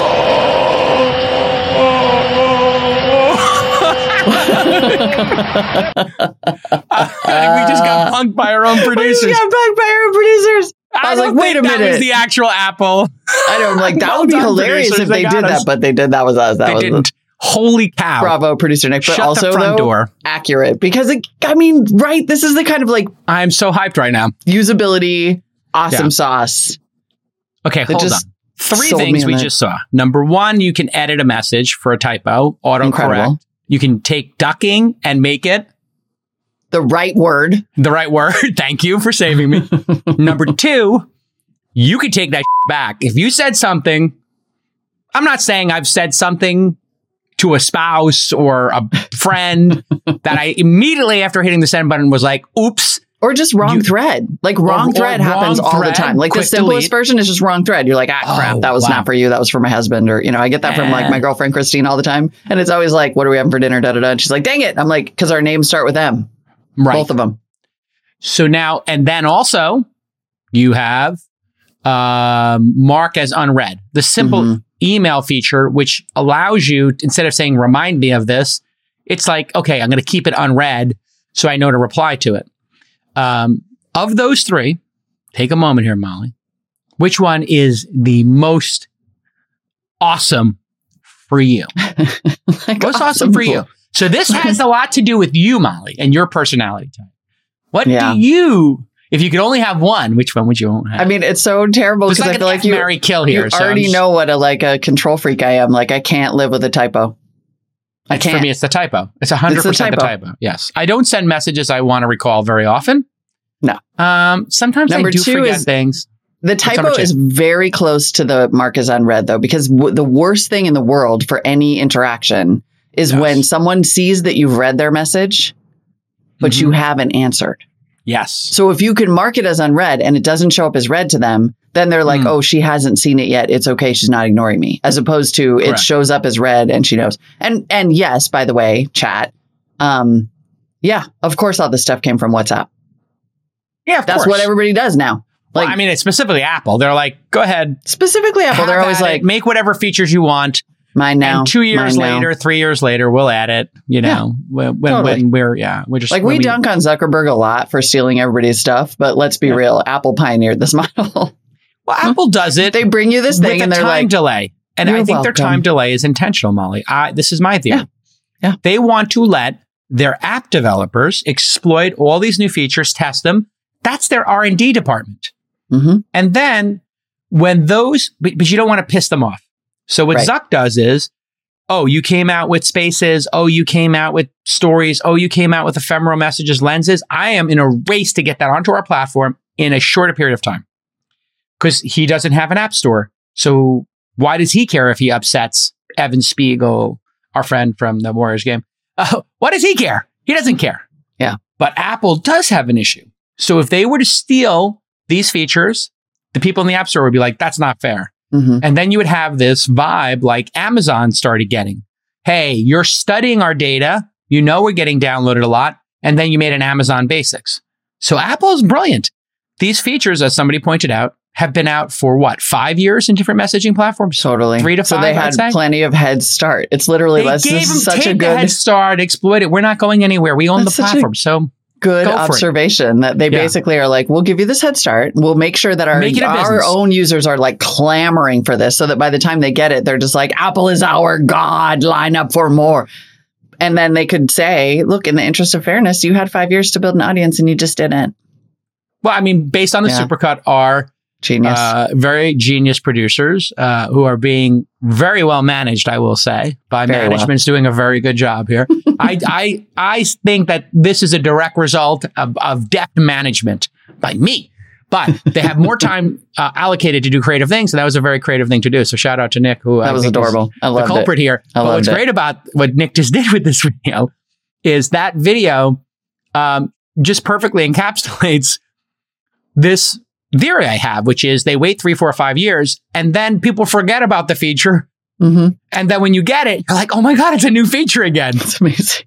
Oh my God, I mean, it's it amazing. Really, you can edit. It's like, but you can do that in these really other. Like yeah. being, it's like being in a cult where they come along and they're like, now you can have yes. hamburgers. And yes. you're like, I was oh about to say God, it's a cheeseburger. They're like, and now is our new innovation. It's six ounces of ground beef between two pieces of bread with cheese. We think we you're going to love you it. The cheeseburger. And people but you like, know, oh my God, a cheeseburger. In classic Apple star- style, they would start with a hamburger and then two yeah. years later they'd add cheese and you'd be like, oh my God. And they charge you extra for the cheese. They charge if you, you extra want for with your cheese. cheeseburger, you can pay one hundred ninety-nine dollars for the cheeseburger stand. we, we just exactly. cheese. If you want to spend exactly. another ninety-nine dollars, we'll put it in a box. um, you get, well, this we is get interesting. Them. Um, okay, so what else? So the, I, that's the iMessages stuff. There's yes. the lock screen thing, which like, yay, whatever, customize your phone. Um, people love that stuff. Apple also announced, this is big, coming for uh, the buy now, pay later space, which has had some Wait, issues what? later. Uh, some issues. Wait, Apple what? announced Apple Pay Later. A P L? A P L. They're putting out an A P L. They're putting out an A P L so Got that it. you can use your, uh, which is which is interesting because as we've discussed, like that's how a lot of people are using their Apple Card. Mm-hmm. And by a lot of people, I mean like me. Like when I buy any Apple products, I am effectively using Apple Pay Later. But now they're rolling it out for, I guess, buying other items with Apple Pay too. You can sort of buy now, pay later with it. All right. There's no video for it. It's it's not explained, uh, but uh, obviously it's very basic. I don't. We don't know yet if the, we know they were doing this for Apple products, but how this integrates into other commerce experiences, I guess, is an unknown. Mm-hmm. But I guess if somebody signs up for this and you use Apple Pay, and I'm increasingly using Apple Pay because of its simplicity. And mm-hmm. I'll, I'll tell you something, Apple Pay on your watch is next level. So I was using a, um, I had a very frustrating moment. I was indignant, in fact. I was using the, I, I parked by the ferry building and had to use a parking meter. Mm. And it said you could N F C this, you use your watch, and it didn't work. And I was outraged. Outraged. Because when I went to get my Blue Bottle coffee, I was able to beep, beep, ding, pay for it. Yeah. And then, you know, I went to, I was doing another experience uh, recently. I'm trying to remember what it was, but it was another food experience where I was ordering from a kiosk. It was in the airport and I paid with my Apple Watch. And it's so delightful to not take out your phone or your wallet and just it's pretty awesome. Your watch. It's great. Now, what if I could say I buy this Blue Bottle coffee, and listen, it's not cheap, Molly. This is like six bucks. Well, I could pay later. It's eight now with inflation. If if I could do that six dollars, I could pay. I could pay later. I could do four easy payments of a dollar fifty over the next four months with no interest. No interest. Yeah. Oh my Lord! I would only be paying a dollar fifty for that coffee in some. And way. They show the. I just dropped this in the in the chat. If you can, if we can pull it up because there's a good screenshot of how it would look. So you have this option: pay in full. Or you uh-huh. just do a little slider, pay later, and then it's like, oh, okay, forty-six twenty-seven every two weeks, four payments. Uh, and it shows you in two weeks, in four weeks, in six weeks, how much it is, no interest, total cost. I mean, to be honest, it's like way more transparent than the Other buy now, people's. Pay later options now. Yes. What I do think is interesting and a thing that drives me absolutely insane about uh, Apple Pay is mm-hmm. that it looks like you have to use your card, your Apple card. Huh. I don't so know if that's true. I mean, no, it just no, says... I think it would do Apple Pay. Because I fill up like five... Well, I shouldn't say this. Somebody's going to steal my phone. But I put five grand on my Apple Pay like at the start of the year. Right. So you could do it with whatever probably. So I oh, use that's Apple smart. Pay. I want to do that. The, and I have the card set up to auto pay. So I will use my card from time to time, but I'm just always using Apple Pay for everything now. And it's just so delightful. So um, it says Apple Pay Later is available everywhere Apple Pay is accepted mm-hmm. online or in-app using the MasterCard network. That's from Apple. So, oh, so you could do it on anything. So that would mean any card whoa, that you've loaded whoa, into whoa, Apple whoa. Pay. Well, that's great. Because if it was just tied to the card, because one thing that drives me crazy about Apple Pay is that mm-hmm. even though I have set my Chase card as my default, because those are the best points in the business, it mm-hmm. always wants, it always defaults to using the Apple card to pay first. And I'm always like, mm-hmm. no, but mm-hmm. this, but if, if you've just yeah. set up Apple Pay with either cash or any card or a debit card or whatever, it looks like you'll be able well, to use them all. Here's what's awesome. Interesting. They've just, But you have this to apply. Is, I, hold on a second. I, I think I underestimated what's happening here. Because my first question was, I guess they, they're going to have to make a deal with each merchant or something. And I'm reading here from the release. Apple Pay Later is available and everywhere Apple Pay is accepted online or in-app mm-hmm. using the MasterCard network. Okay, those are the qualifiers. So if they use Apple Pay and it's MasterCard, because I guess they, you know, the, the fees matter here, uh, you can do this. Which means, I mean, everybody supports Apple Pay now. It's like becoming a thing. Mm-hmm. So this means th- they're going to have a footprint that's much bigger than Affirm or any of the other people doing this. In other words, it's being done not on a merchant by merchant basis. It's being done on like a platform basis. This is really disruptive. I mean, mm-hmm. uh, what is this going to do to Affirm stock? Do we have, because who are the, uh, is there any, are oh, there any other publicly done. Traded? Affirm has to be, Yeah. getting walloped right now. I think now. It already is. Let me look. I'm going to just pull it up real quick. Because, yeah, no, this Firm is a this is actually a huge deal. Down three percent, two point eight seven. So it's actually moderately down. People haven't figured it out yet. I actually heard that uh, that uh, Max, Max Levchin um, was on C N B C today. So I mm-hmm. bet you that was a preemptive. Mm-hmm. Um, in the past five days, they're down twenty percent. So it's it's obviously been a rough ride for them. Um And I don't even know since the peak, but that's one of those stocks that got yeah. mega wallop. They were at one hundred sixty-eight dollars November fourth. They're now at twenty-four dollars. And so they are down eighty-five percent from the peak. peak to trough, ninety-one percent. Oh my Lord. And now, oh Apple Lord. Just, now Apple just came and said like, peace mm. out. Now, as we recently looked up, Apple mm-hmm. has about a fifty-one percent market share in the United States. So okay. it's not like everybody in America is all of a sudden going to be using this. You have to have Apple Pay set just up and have your stuff well in there. Healed. Just the just most the, well-heeled customers. Just the people who buy the Ouch. most stuff. Ooh. Ooh. And you can, I know. I mean, this is like, I, you know, I think there's like generally, after my years as a business journalist, I have realized that there is generally an underestimation of the importance mm. of things that are related to financial stuff. Like, yeah. overall, right? I was talking about this this weekend at a conference with uh, in relation to climate. Like, guys, it feels like there's not a lot happening in politics, but there's a ton happening in money, and that's actually more important. This is that. Like, that's great that you can customize your lock screen or whatever, but Apple just started dominating payments. Dominating. And here's dominating. the thing. They made it so easy. So you look at crypto, and crypto's like, we're a better payment system. I don't know. I open up my phone every day, and the user interface is so great on this, and now I can spread my payments out over six weeks. Not that I need to, but why wouldn't I, to why your point? I? There's no interest. There's no interest. And so time is money. Uh, like this is, I mean, uh, listen, I'm not the customer here, but it, it. I was the customer probably fifteen years ago. And fifteen years ago, this would have been meaningful to me when I was, well, maybe twenty, when I was living more on a, you know, month to month, quarter to quarter basis. This is significant. What's really interesting about this, Molly, is if you think about Apple's competitive advantages, they have all the money. With mm-hmm. a two hundred billion dollars plus hedge fund, they don't need to go to anybody to secure a facility. Yep. So a firm or any other buy now, pay later company, they need to set up money and pay interest on it in some way. And then there's some margin here. Apple could just make this a feature. So for them to float your money for six weeks costs nothing. Yep. And for you to buy a phone every two years, and make them six hundred dollars in mm-hmm. profit, and to use the App Store and make them probably another six hundred dollars in profit with that thirty percent. Totally. And if I you mean, this have the Apple card and wow. you end up, and also they have, and I hate wow. to say this, right? Apple is, they're big on privacy, but this also gives them a lot of insight into data, yes. shopping data, like a yep. lot, a lot. If you have the Apple card, they're taking a transaction fee every time that you use that Apple card to do these purchases. I mean, this is just like, if this is actually how Apple discovers a new solar system, yep. if you will. Yeah. Because this is a huge um, deal.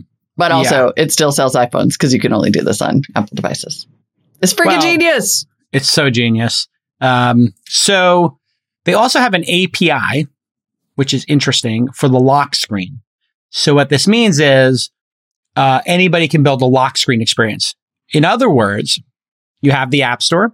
Mm-hmm. You make an app there, uh, you know, the Peloton app, let's say, uh, or Spotify, better example. Mm-hmm. Then you got the Spotify Watch app, right? It's an extension of that. And mm-hmm. then you have the Spotify widget, you know, that you could float on your, you know, desktop or your iPad desktop or your phone or, or, uh, or when you swipe left, there's that little area that can, it's not the control center, but that's the other area for like notifications. What this means is there's another app extension essentially. So what could you do with the phone is locked? You pick it up and you see something. So mm-hmm. let's watch this fifty-six second clip cool. where uh, Craig uh, from Apple explains. Sometimes notifications can cover up your personal photo. So we've rethought how they appear. Notifications now roll in from the bottom of the lock screen as you receive them. Mm. And you can choose to hide them throughout the day. Now, sometimes you get a bunch of notifications from an app, like when you're following the score of a basketball game. Well, now there's a yep. better way to keep tabs with mm. something called live activities. Mm-hmm. Live activities make it easier to stay on top of things that are happening in real time, right mm. from your lock screen. And for developers, starting in an update to iOS sixteen later this year, they can use the Live Activities A P I to create these compact and glanceable experiences. This will make it really easy to follow that N B A game, track the progress of an Uber ride, see how you're doing on your workout, and more. Nice. All while letting the other elements on the lock screen shine. All right. Another All right. winner. That Small thing that's existed on Android for a long time. Like but, a long time. Like a long time. Yeah, but what an amazing cheeseburger. I'd like to try it. I've never I would had love a cheeseburger, to try that cheeseburger. I know Android users have this, but... Do you think if I give you like ninety-nine dollars, I could also have ketchup? I mean, awesome. Absolutely. Like, sure. Honestly... A slight upsell. Mm, yeah. This, again... What color yep. ketchup would you like? It now ketchup comes before, in seven colors. But that I mean, is freaking awesome to not have... There's so grand. much stuff that I do on my phone all the time that I yes. don't want to have to unlock it to monitor like a time, like a, a song playing. Genius. I mean, they have those kind of like little widgets, but they don't totally work. The Uber thing is awesome. No, it's... Yeah. The Uber one is the best one. The to, Uber to, one is the best one. I mean, like to just know it, or DoorDash or mm-hmm. Instacart, to see them approaching, mm-hmm. or Domino's has their little status bar. You could have a little um, Amazon, where's my stuff? Except Amazon won't do it because they're in a big, huge fight or whatever. Whatever. Yeah. Whatever, Amazon. Uh, this is brilliant. I, and you know what's really interesting that Great. we're starting to see here is Apple protecting our privacy. I mean, if you want to get really cynical about this, I did a tweet about it.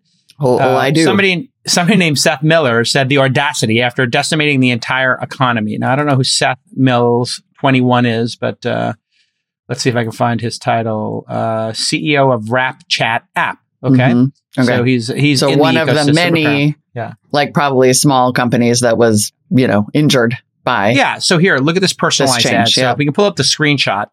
I guess he got an upsell um, when he was in maybe the news product, and it says personalized ads. So if you click on the his tweet and you click on the screenshot, let's zoom in on that, and I'll mm-hmm.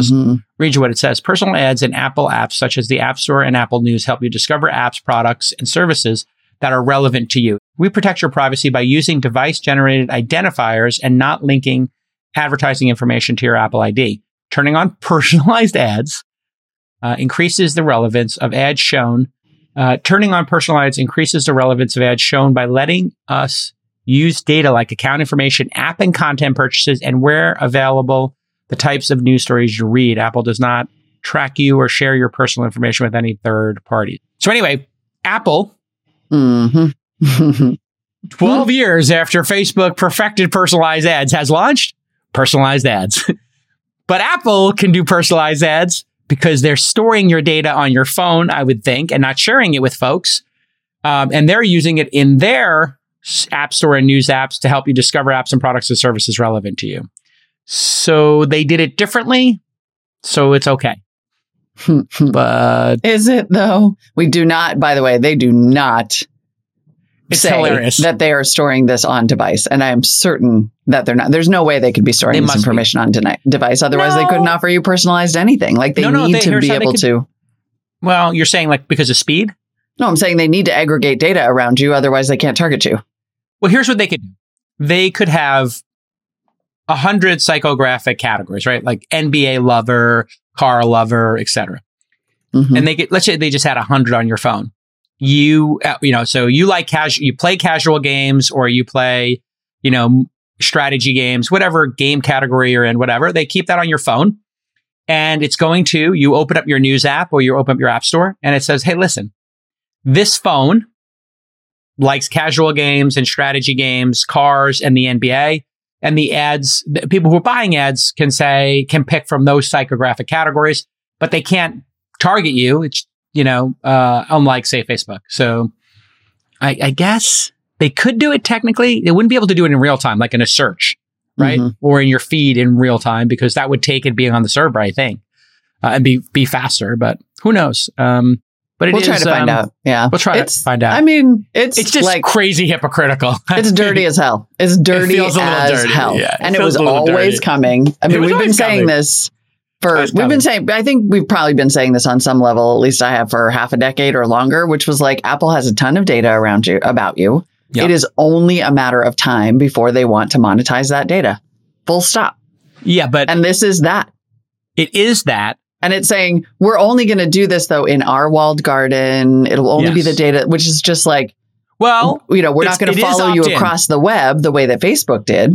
Here's the big difference, Molly. You have to give them this. They're asking you to opt into it with a very understandable message. Right. So what percentage of Which people Which they didn't would, do at first. By default, when iOS fifteen came out, you ha- it, it was oh, not. It was Maybe they out. weren't doing personalized. And they ads, changed so. it. No, they no, changed they changed it. it. They specifically got in a lot of trouble and then changed it. So if Facebook did this and Facebook said, hey, we want to personalize ads to you, is that okay? I would feel a lot better about Facebook, I'll be honest. Um, but you yeah. know, burying this stuff in the interfaces, um, this is where I think defaults matter. So I will give, I'll give Apple like a, a B on this. You might give him a C or a D, but I think it's like a B for me. I mean, I'll give it, him a B on yeah. interface, but and clarity. I, and I'm going to give him a choice. C or D on opting into targeted ads at all. On on like targeted advertising only ends badly, and shouldn't be necessary. Like that's I don't Listen, want that. And I just I, I you know I'm I glad I can that. opt out, but the fact that I can opt out, but I like know it exists now makes me suspicious in a way that I wasn't That's before. It was like, I think that was Apple's moat. Brand. It feels, it feels off brand. brand. Yes. I think that's a really good insight.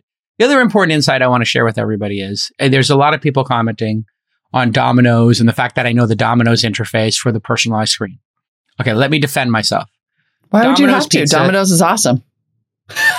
Domino's regular pizza is like a trashy delight, but it's trashy. I agree. I would never order, like I'll go to like a really good brick oven place. I'll get really, but I have to say. I know where you're going with this.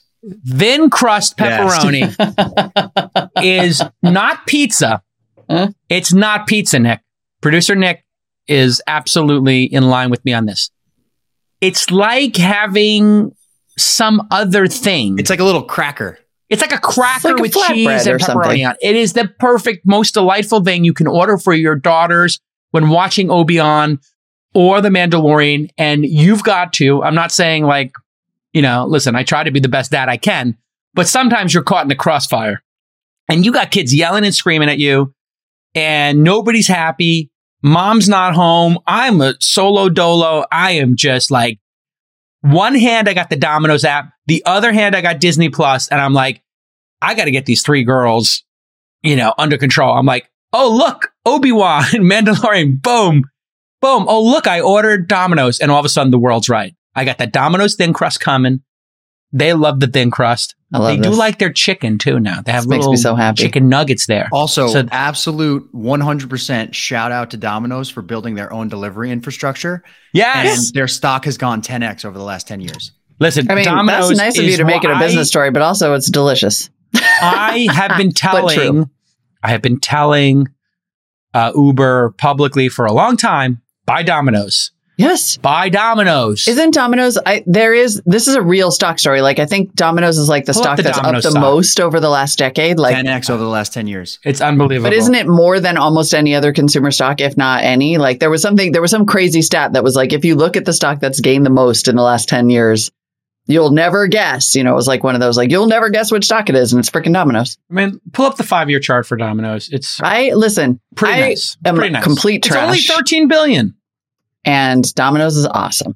Although right. I have a question about Domino's. I recently had to okay. rank cheap pizza with my son. And I was like, you know, it's a tough one for me because Domino's is close to the bottom once you factor in like Mountain Mike's and Round Table. And you know what is actually weirdly the best cheap pizza in the world?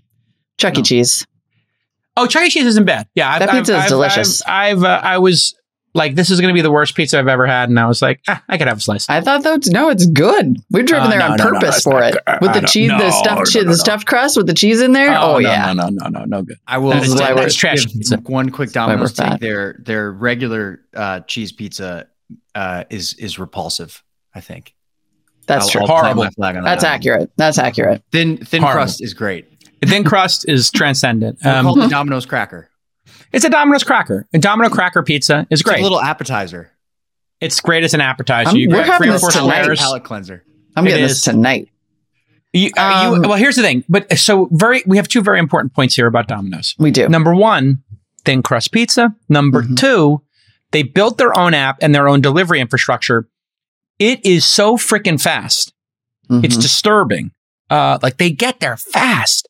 Um, now, the app's not perfect, but it is a great user experience. And um, I want to know, Domino's, are they franchises, each store?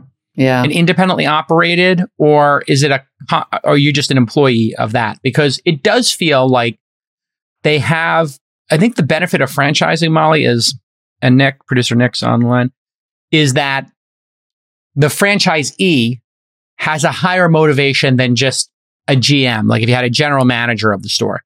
So they, yeah, yeah. So yeah, Domino's it prides itself in branding excellence around its team members and franchises. Much of Domino's has come from its franchise business model, which is an internally based franchise system. I don't know what an internally based franchise system is, but whatever it is, it works because God bless them. Like, they care. They are racing to get you your pizza and they do it right. And you, you can't, I mean, at least the Domino's that I've driven by, I don't know, maybe like some of them in the Midwest or the South are different, but you in the Northeast, up, like you can't even go inside them. They're just delivering. Most are cloud kitchens. Yeah, they're just um, kitchens. And some of them now have pickup. So if you want to save, like they give you two bucks off if you pick up yourself. So they do it. All right, here we go. NerdWallet two thousand twenty, initial fri- franchising fee. The Domino's initial franchise fee is ten thousand dollars for building a new store or franchise or franchising a closer. What? No. No way. I'm going to order ten today. What are you talking about? I've spent ten thousand dollars a year on this stuff. Uh, you're going to you're going to order a store? Well, I mean, I think in, if you want to open one of these. It's going to become a Domino's colonizer. I would totally colonize Domino's. Domino's and, absolutely. I would, I would long, like to point out. It's long overdue for to have like a feta cheese pizza. Uh, the Greeks are coming. And reasons why Greeks traditionally I love my life in Oakland. Pizza game. We very much are. Shout out to us. Shout out. Wow, listen, we should have a lamb. Why don't you talk about us, just Apple? Huh? Lamb lovers. Like lamb a, lovers pizza. Let's go. Get a pizza place and a wine shop and just reclaim the brand on behalf of the Greeks. I went to right, the Oakland Greek on. Festival and I always try the Greek wine and I'm always like, yeah, no, no, no. Uh, okay. And I cannot get Domino's at my freaking house, by the way, for the second house in a row in Oakland. Get it together, Oakland.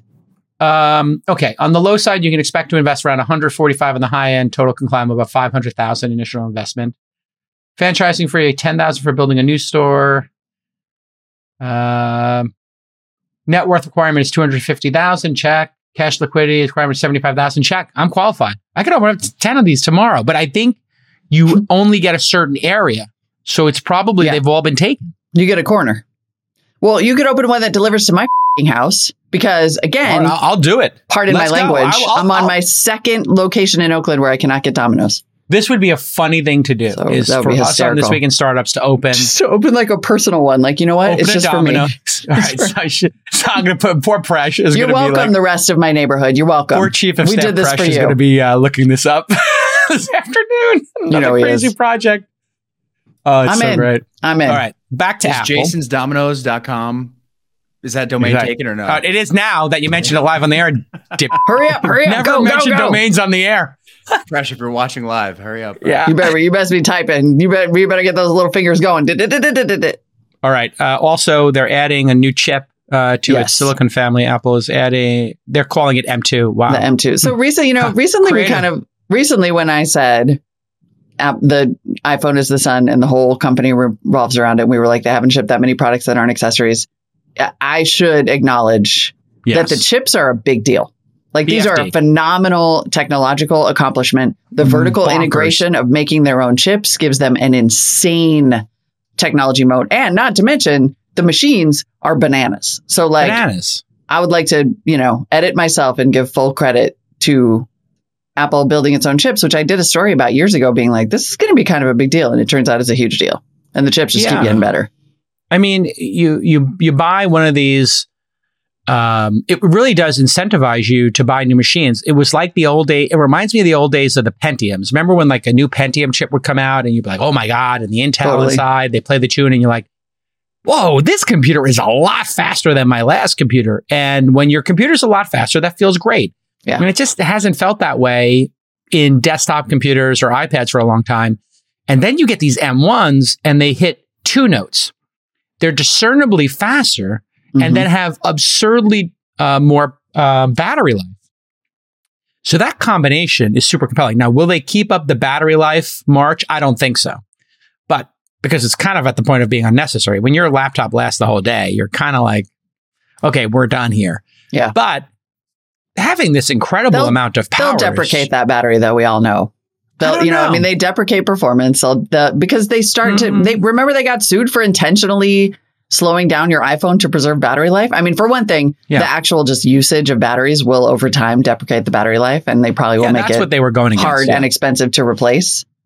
They You'll made still it hard have to buy a new laptop. This is where if Apple really wanted to make a ton of money, imagine the back of your iPhone could open up like the old Blackberries or Nokias and you could swap your battery out again. Wait for Apple to launch that again. And they're like, and now the newest concept in smartphones, a replaceable battery. And we're all like, oh my God, go! Go! Go! They'll be like, they'll be like, you can insert an S D card to expand your own go! memory. And we're like, whoa! Yeah. You can put an S D card in every. You can have two SIM cards. It's like, wait, do you and believe now, in miracles? Coming from Apple in twenty twenty-five, you've used wireless AirPods. But wouldn't you like at some point to not have to worry about battery life? For those of you who would like a crystal clear connection, we present the two point five inch jack. The headphone jack. Oh, they had the headphone jack back. The crowd they goes did wild. That. They did it with the last M one. Yeah. They were like, and by the way, would. we've now added the H D M I and an S D card. And we're like, wait they a did. second. And then wait a second. They were like, it has ports. And now our latest feature, we've ports, removed ports, ports. the touchpad that nobody ever used or wanted. And I'm like, go! Go! Oh, you, you literally got rid of the, the touch bar?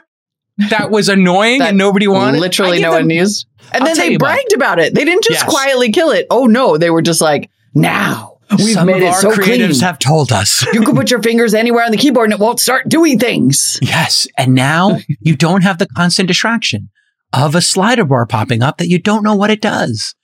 Contextual keys are now back to non-contextual. Oh! You're welcome. You're welcome. No, they were literally like, Some some folks in our community have told us they prefer the focus of, and they prefer not carrying six dongles in the bottom of their bag, forgetting them, and then wanting to kill themselves when they get to their destination and having to Amazon FedEx overnight and Anchor dongle. Some of our people have told us Some that. people have told us some that. Some people have They're told gonna us. They're going to reintroduce black Bluetooth. They're going to be yes. like, now you can and wirelessly now, connect your phone works. to your car. What? Go. Oh, God, Apple, we love you. This has been the same temperature, by the way, for months, for four months. I'm holding up my Ember mug for those of you who are not oh, watching wait, this. Amber, mu- Ember mug figured out Bluetooth. Ember mug did, but then Apple broke it. So I can't mm. change the temperature on my Ember mug. I just hope it's not uh, going to cook the milk. I got to say, I probably have a pretty good N P S score right now uh, in terms of as an employer with the between the Ember mug and the second row courtside seats. Yeah. I think your N P S score is pretty high right now. Would yeah. you recommend working with J Cal to a friend? That's a ten. nine or ten. That's a ten. I mean, oh, that's look, it. That's a ten. Look wow. at all these presents. I got a red, red flag flags. right here. I got two red flags. Two red flags. Yeah, those cost about three dollars. So don't. Those. You're really easy to, to please. I am so easy. I was just like, oh my God, this is so fun. I got you a kitchen magnet. It's got the Golden Gate Bridge on it. It worked. It worked. It worked. All right. I'm in. Something that's not working or working too well, depending Ooh. on which side of the equation you're on. It works. Yeah, it is, works. Uh, hackers uh, and investment frauds and drug dealers and Binance. Turns out an investigation by Reuters has shown that at least two point three five billion dollars of illicit funds, again, hackers, investment frauds, drug dealers, you know, the, the dark economy, the black mm-hmm. market, uh, mm-hmm.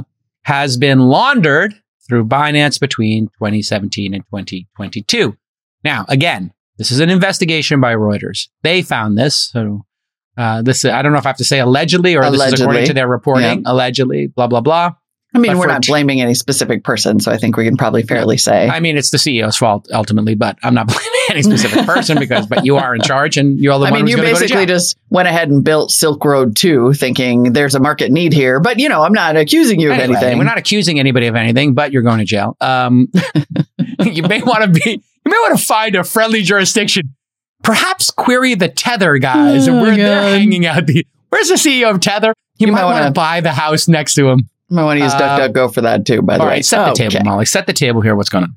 Binance. As only you can, Molly. As uh, only Binance, you- of course, is a crypto exchange that has about one hundred twenty million users globally. They process hundreds of billions of crypto transactions per month. They were actually banned in the United States in twenty nineteen Got and it. Then opened an entirely separate exchange in uh, called Binance dot U S that Got reportedly it. did comply with okay. U S crypto exchange laws because Clever. ironically, even though it sometimes feels like we have none, we do have a few.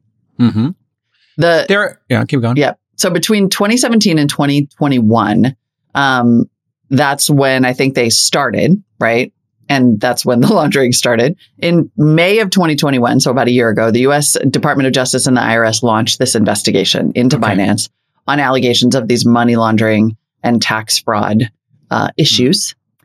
Then in August twenty twenty-one, Binance enacted Know Your Customer, K Y C, and anti-money laundering, A M L, requirements for all users. Prior to that, they had what Reuters referred to as, quote, weak A M L and K Y C checks ah. that made it super easy to hide transactions. Evidently, current and former Binance execs had raised concerns mm. about the lack of these protections back in January, according to Reuters, uh, to the C E O and founder.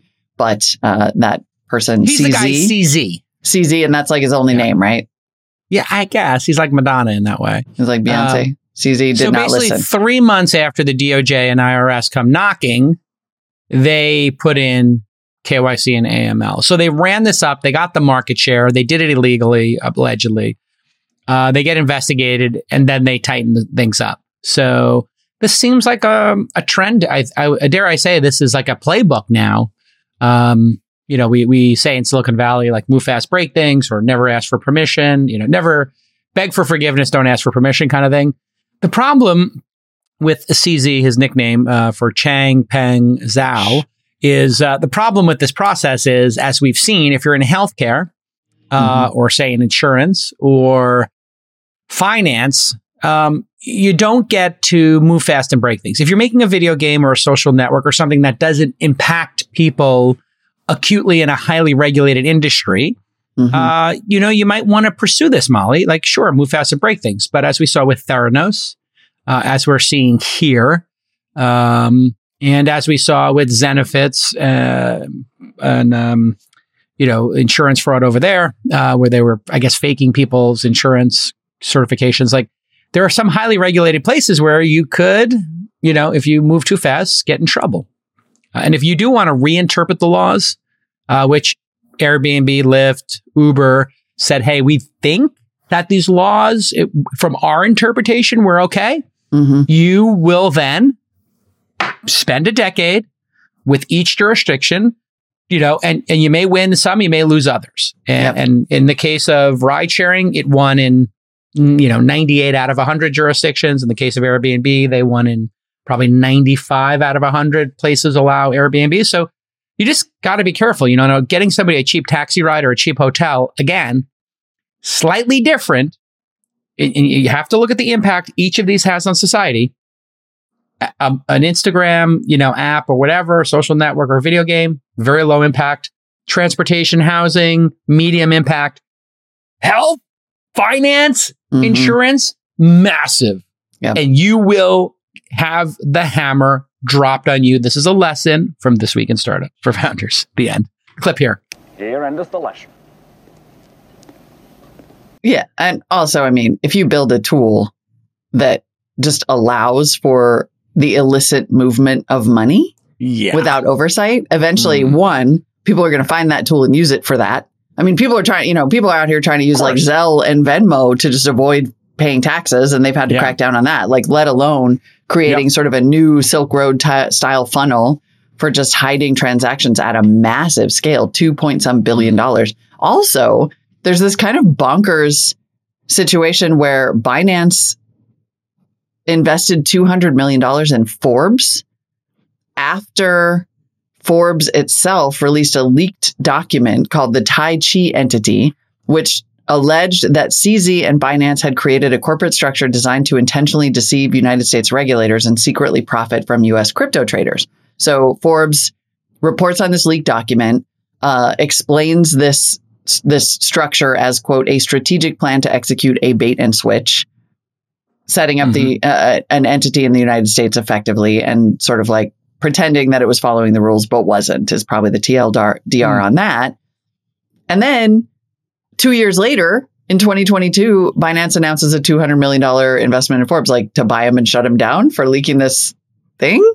Um, it must be a coincidence. I mean, don't all crypto companies buy decrepit old media brands? Isn't that like so? part of the playbook? Yeah, sure. I Salesforce, more time. Uh, but had time guys, blowed the lid off of Salesforce's no, of like schedule? Right, yeah, no, totally. I'm like, wait, what? I could think of. No, well, of course they didn't. What? I mean, I think Mark Benioff just wanted to have the Time one hundred and pick the Time yeah, of Man course. of the Year, or I should say Person of the Year. It's like the it's like at this point a sports team or a jet, but you just have so much money that a sports team or a jet doesn't even thrill you anymore. No, no, so the you timing just wanna, here is bizarre. Oh, the the I, timing is absolutely bizarre. But does Forbes, are they the ones who, is it Fortune or Forbes that has the contributor network where like Forbes? P, That's is Forbes. That Forbes? Oh my God, mm-hmm. It's so gross. It's like, I get all these people asking me to do interviews or like I get mentioned in this and I'm like, why am I being mentioned in Forbes? I didn't get called by a journalist. And it's like, oh no, that's the contributor network. I'm like, how do I know that? They're like, oh, do you see this little icon yeah. over here? That means it's a random person who we allow to write about insurance on the site, who's an insurance broker. And they write about themselves. And I'm like, do you need page views that much that you created this thing? And I guess it, it's a, I think it's a, talk about bait and switch. I think the Forbes bait and switch is like ninety percent of their traffic comes from these, mm-hmm. you know, um, you know, self-promotional articles and yeah, the contributors, contributors, whatever that means, free content. But then they have this facade of like, oh, these elite journalists, theoretically, not elite, but you know, th- there's some real journalists somewhere in the building. And then they sell advertising and the advertisers are getting ninety percent garbage and ten percent, you know, theoretically elite content. Yeah. yeah, great journalism. Um, anyway. Interestingly, and I had forgotten this, we did report, or I did see that what they were going to do with Forbes was take it public via SPAC. And that plan was called off six days ago. Um, this story has everything. This, this is like has this is like Stefan on S N L. This story has everything. Forbes purchase to go SPAC? To. The hottest club to go to is C Z in Hong Kong. It's right below Tether, the hottest oh spot in the world. You can money launder, drug deal, and oh and my God, a Stefan. Media SPAC. Oh, and a oh my God, SPAC. We get all the same. We are literally we we need to shake up the age range on this show because we are literally telling all the same jokes. No, we never had a Stefan joke on here. That's incredible. My favorite character for a that long time. So I know I love that one so much. He and that said, is the perfect example, the perfect analogy for what's happening here. Like. What they what he t- said was, I think John Mul- Mulaney, is that the mm-hmm. guy's comedian's name? Was right? They said John Mulaney would write that for whatever, a hater, Bill Hader. Yeah. And he wouldn't and get that, to see it. Well, they would write one script and then he would change things that were so outrageous that, you know. He was always cracking up. Yeah. And, and he and he came up with this, which he said was a combination of just trying to keep it together and the feeling of being in a club as a club kid taking ecstasy and like rolling too hard and be like, and it's oh just, my God, that was the, I mean, Stefan as a character was literally the greatest. So genius. Look, we just watched like, like Stefan S N L best of. It's, it's, it's the greatest. Level. We must've watched like thirty of those a few weeks back for that exact same reason. Cause it's brilliant. Um, super next level. Okay, wow. We got to wrap up, but we, we got to go talk about the Elon. Uh, uh, what's the guy's name? Elon. Elon. Elon Musk believes Twitter. I was. I just had a conversation with somebody who referred to him almost like Ellen. Ellen. Like I was like, where yeah. do you? It's kind of nice to know that the permeation is not complete. Yeah. Anyway. Well, here's the thing. The, the, something something Twitter. Yes, and uh, obviously there's a bot problem, and. Uh, This price is either, as he said in the uh, all-in interview we did, like maybe the price gets negotiated, the deal gets canceled. Um, but headline today, headline today, tee it up, if you will. Um, headline today is that according to a letter from Elon Musk's lawyers uh, in a S E C filing, quote, Mister Musk believes the company is actively resisting and thwarting his information rights and the company's corresponding obligations under the merger agreement. And the letter goes on to say, and this is kind of the key legal language, should Musk mm. be trying to get out of this deal. This is a clear material breach of Twitter's obligations under the merger agreement. Yep. And Mister Musk reserves all rights resulting therefrom, including his right not to consummate the transaction and his right to terminate the merger agreement. Yeah.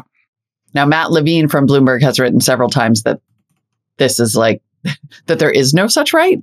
Um, and that material impact is a very, very, very high bar to prove. Mm. But he has also gone on to say, you know, effectively, like Musk is going to do whatever he wants and nobody's going to enforce the rules here. So, well, and it if seems you likely.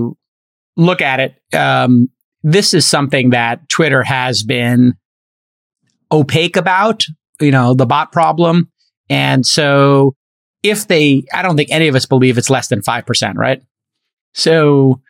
if it is, in fact, more, or you get a bunch of data and it looks really bad, now that puts Twitter's board in a really precarious position, I think, which is, yeah. do you want to go into discovery and have every conversation from engineers to the C E O, from the C E O to the board, and then fifty other right. conversations exactly. in between where you talk about how you're going to explain the bond problem to the public shareholders. And that yeah. is chaos. And, and so, we don't, like what Twitter has said is, you know, it's really hard to measure this.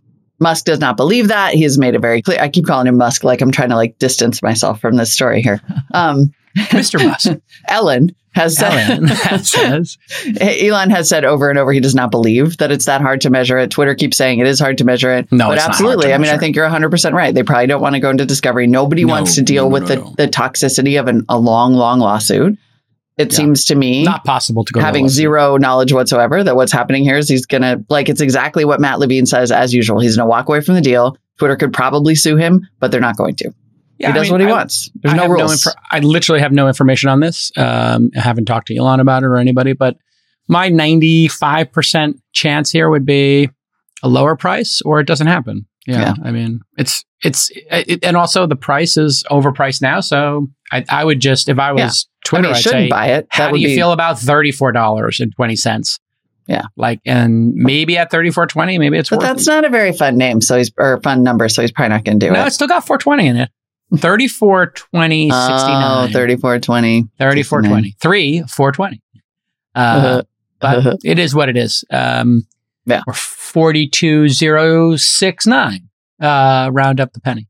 So it, we'll keep watching this, but I think it's going to be a summer of debate. And, you know, Skadden Arps is the largest, uh, I believe still the largest law firm in the world. Like, they know what they're doing.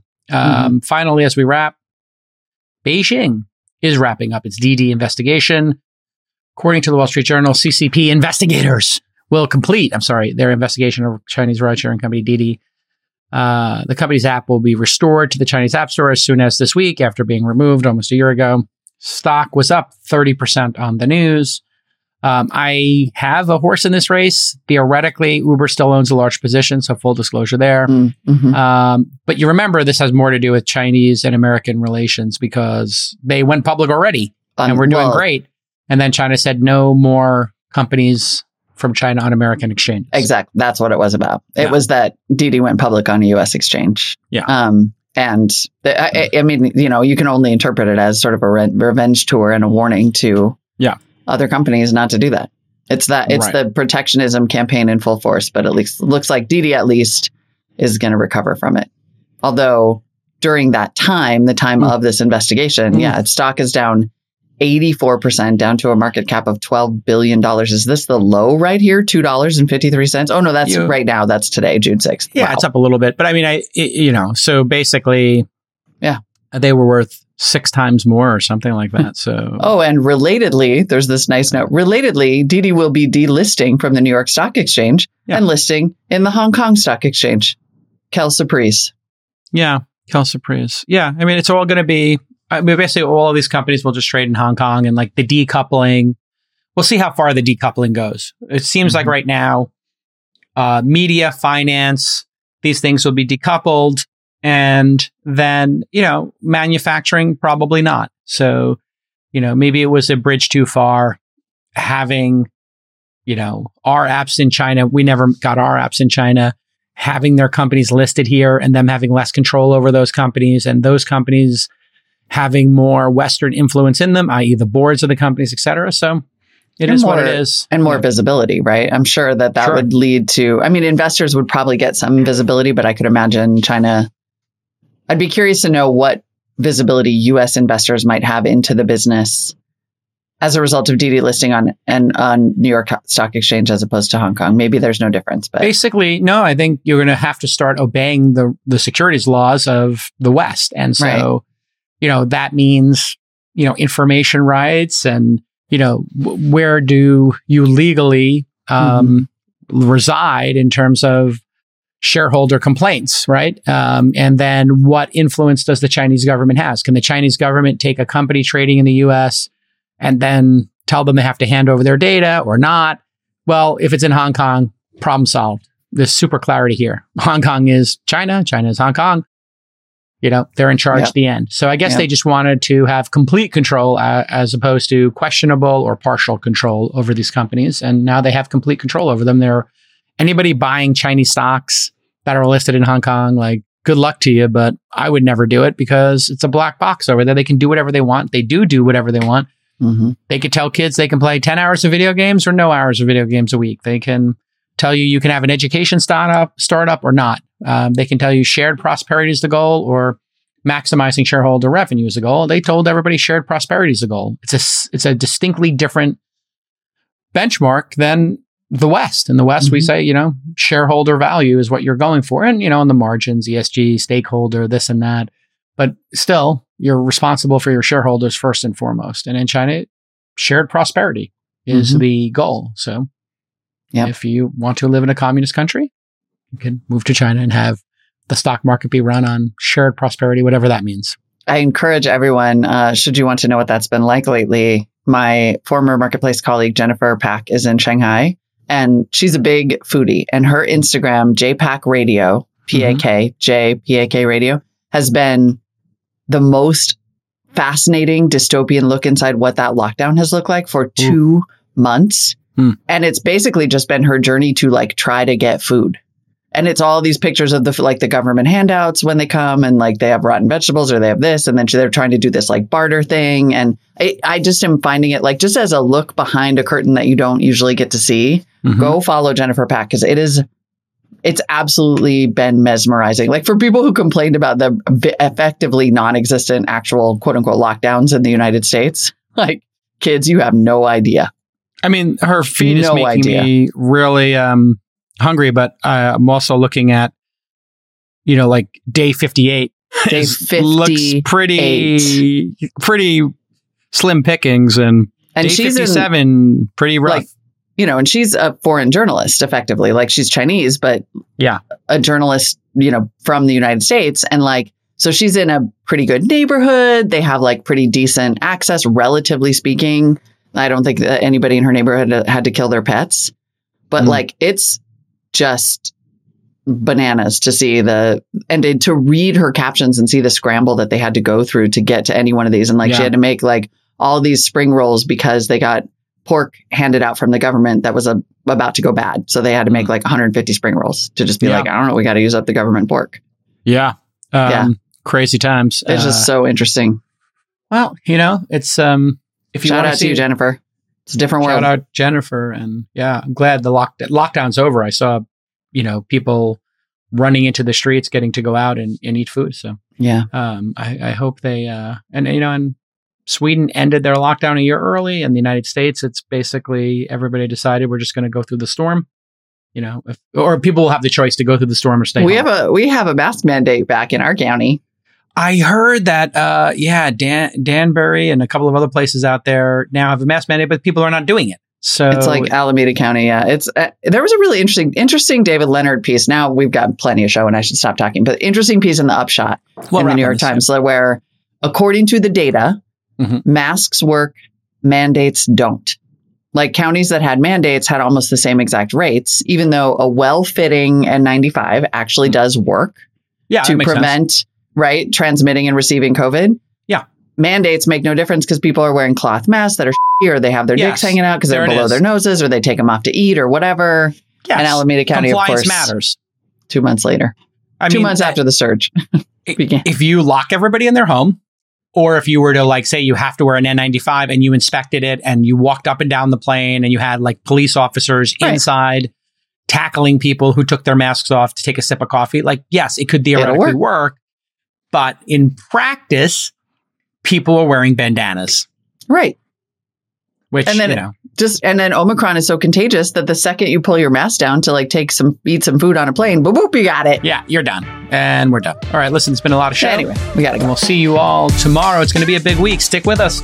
If you are a founder of a pre-Series A company, you haven't raised that Series A yet, which is really hard. Well, we wanted to invite you to Founder University. This is a two-day intensive course. It takes place on June thirteenth and fourteenth. It's remote. It's free. We limit the number of people who can come. We ask you to apply. And this virtual workshop is free for founders and helps you understand how to fundraise and pitch, how to hire great people, how to build a world-class product, how to execute on your sales and marketing, and some growth techniques as well. The launch team and I have been doing this for a long time. It has been amazing for us to get to know founders, and that's why we do it.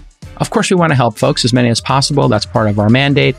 But really our mandate at launch here at This Week in Startups and, you know, the syndicate, which is where we invest, we meet and invest in companies, is we want to back builders. And so we use these events as a way to get to know you. And if you're building something and we see you're credibly building something interesting in the world, well, then we want to invest in you. So truth be told, every time we do Founder University, a uh, half dozen of those people we wind up funding in the next year or so. So it's a great way for us to spend time with entrepreneurs. Um, we're going to be joined by a lot of experts. Uh, my friend Becky DeGraw, uh, who's my attorney uh, from Wilson Sonsini, uh, will be speaking at the event. Fitbod's co-founder, uh, Jesse, uh, will be speaking. Marlowe C E O, Mary Fox, will be speaking. So we get a bunch of our portfolio companies who have been crushing it and who have learned a lot. And we've seen that they are qualified builders. We have them uh, come speak at the event. So you see how we do things here at uh, This Week in Startups and Launch and the Syndicate. We like to uh, create a flywheel. We invest in people who come out of Founder University. Some number of them really crush it and become world-class companies. And it's not guaranteed. You have to do the work, folks. The ones who do, then we have them speak at a later Founder University. So a lot of the great companies we've met came to a Founder University. They got to know us. They learned something. It was worth their time. And that's really what we do with the agenda. We try to make it worth your time to take two days off work, uh, essentially. Now, it's, it's remote, so you know you can consider it your weekend, even though it's taking place during the week. Um, you consider it professional development. And if you learn one or two important things about running a company, fundraising, growth, hiring, well, those one or two things will pay for those two days. I am absolutely certain of it. Now, you have to apply again, so you can register at founder dot university. Yes, it's a great domain name. So go to founder dot university and sign up. We also have a course called angel dot university. If you want to invest in the companies and you think the philosophy I've explained here about how I invest in companies, and I've invested in over three hundred of them. Um, if you think this is an interesting um, way to meet startups early, help them and invest in them, well, you can read my deal memos as we invest in new companies and you can join us on that adventure. And I do this through a course called Angel University that has raised close to two hundred thousand dollars for charity. And you can sign up for Angel University at angel dot university. We do it four times a year. Great program. Uh, and it's just me and my partner, Mike Savino, talking about uh, how we pick companies, how we evaluate them, how we diligence them, how we source them. Like Founder University is a source of investment and deal flow for us. And uh, that three or four hour course, actually, I think it's more like four or five hours, is well worth your time. All the proceeds from Angel University go to charity. And again, over one hundred seventy-five thousand, I think at this point, has gone to charity. So I'm very proud of that work. And Founder University is free, but you do have to apply. And we do pick people who have built a little bit of something. So we're looking for you to have some skin in the game. We have a Founder University twelve-week program, which you can also see at founder dot university. We'll be starting our third cohort shortly. And you can apply for that program if you have not started building or you're very early stages, haven't incorporated yet, you're nowhere near the Series A, you're kind of in the solo or co-founder situation and you're just starting to build. Maybe, maybe you've incorporated, maybe you haven't. And that's a twelve-week course. And that's another great one that we do. So please join us, founder dot university. And if you want to invest in these great companies, angel dot university.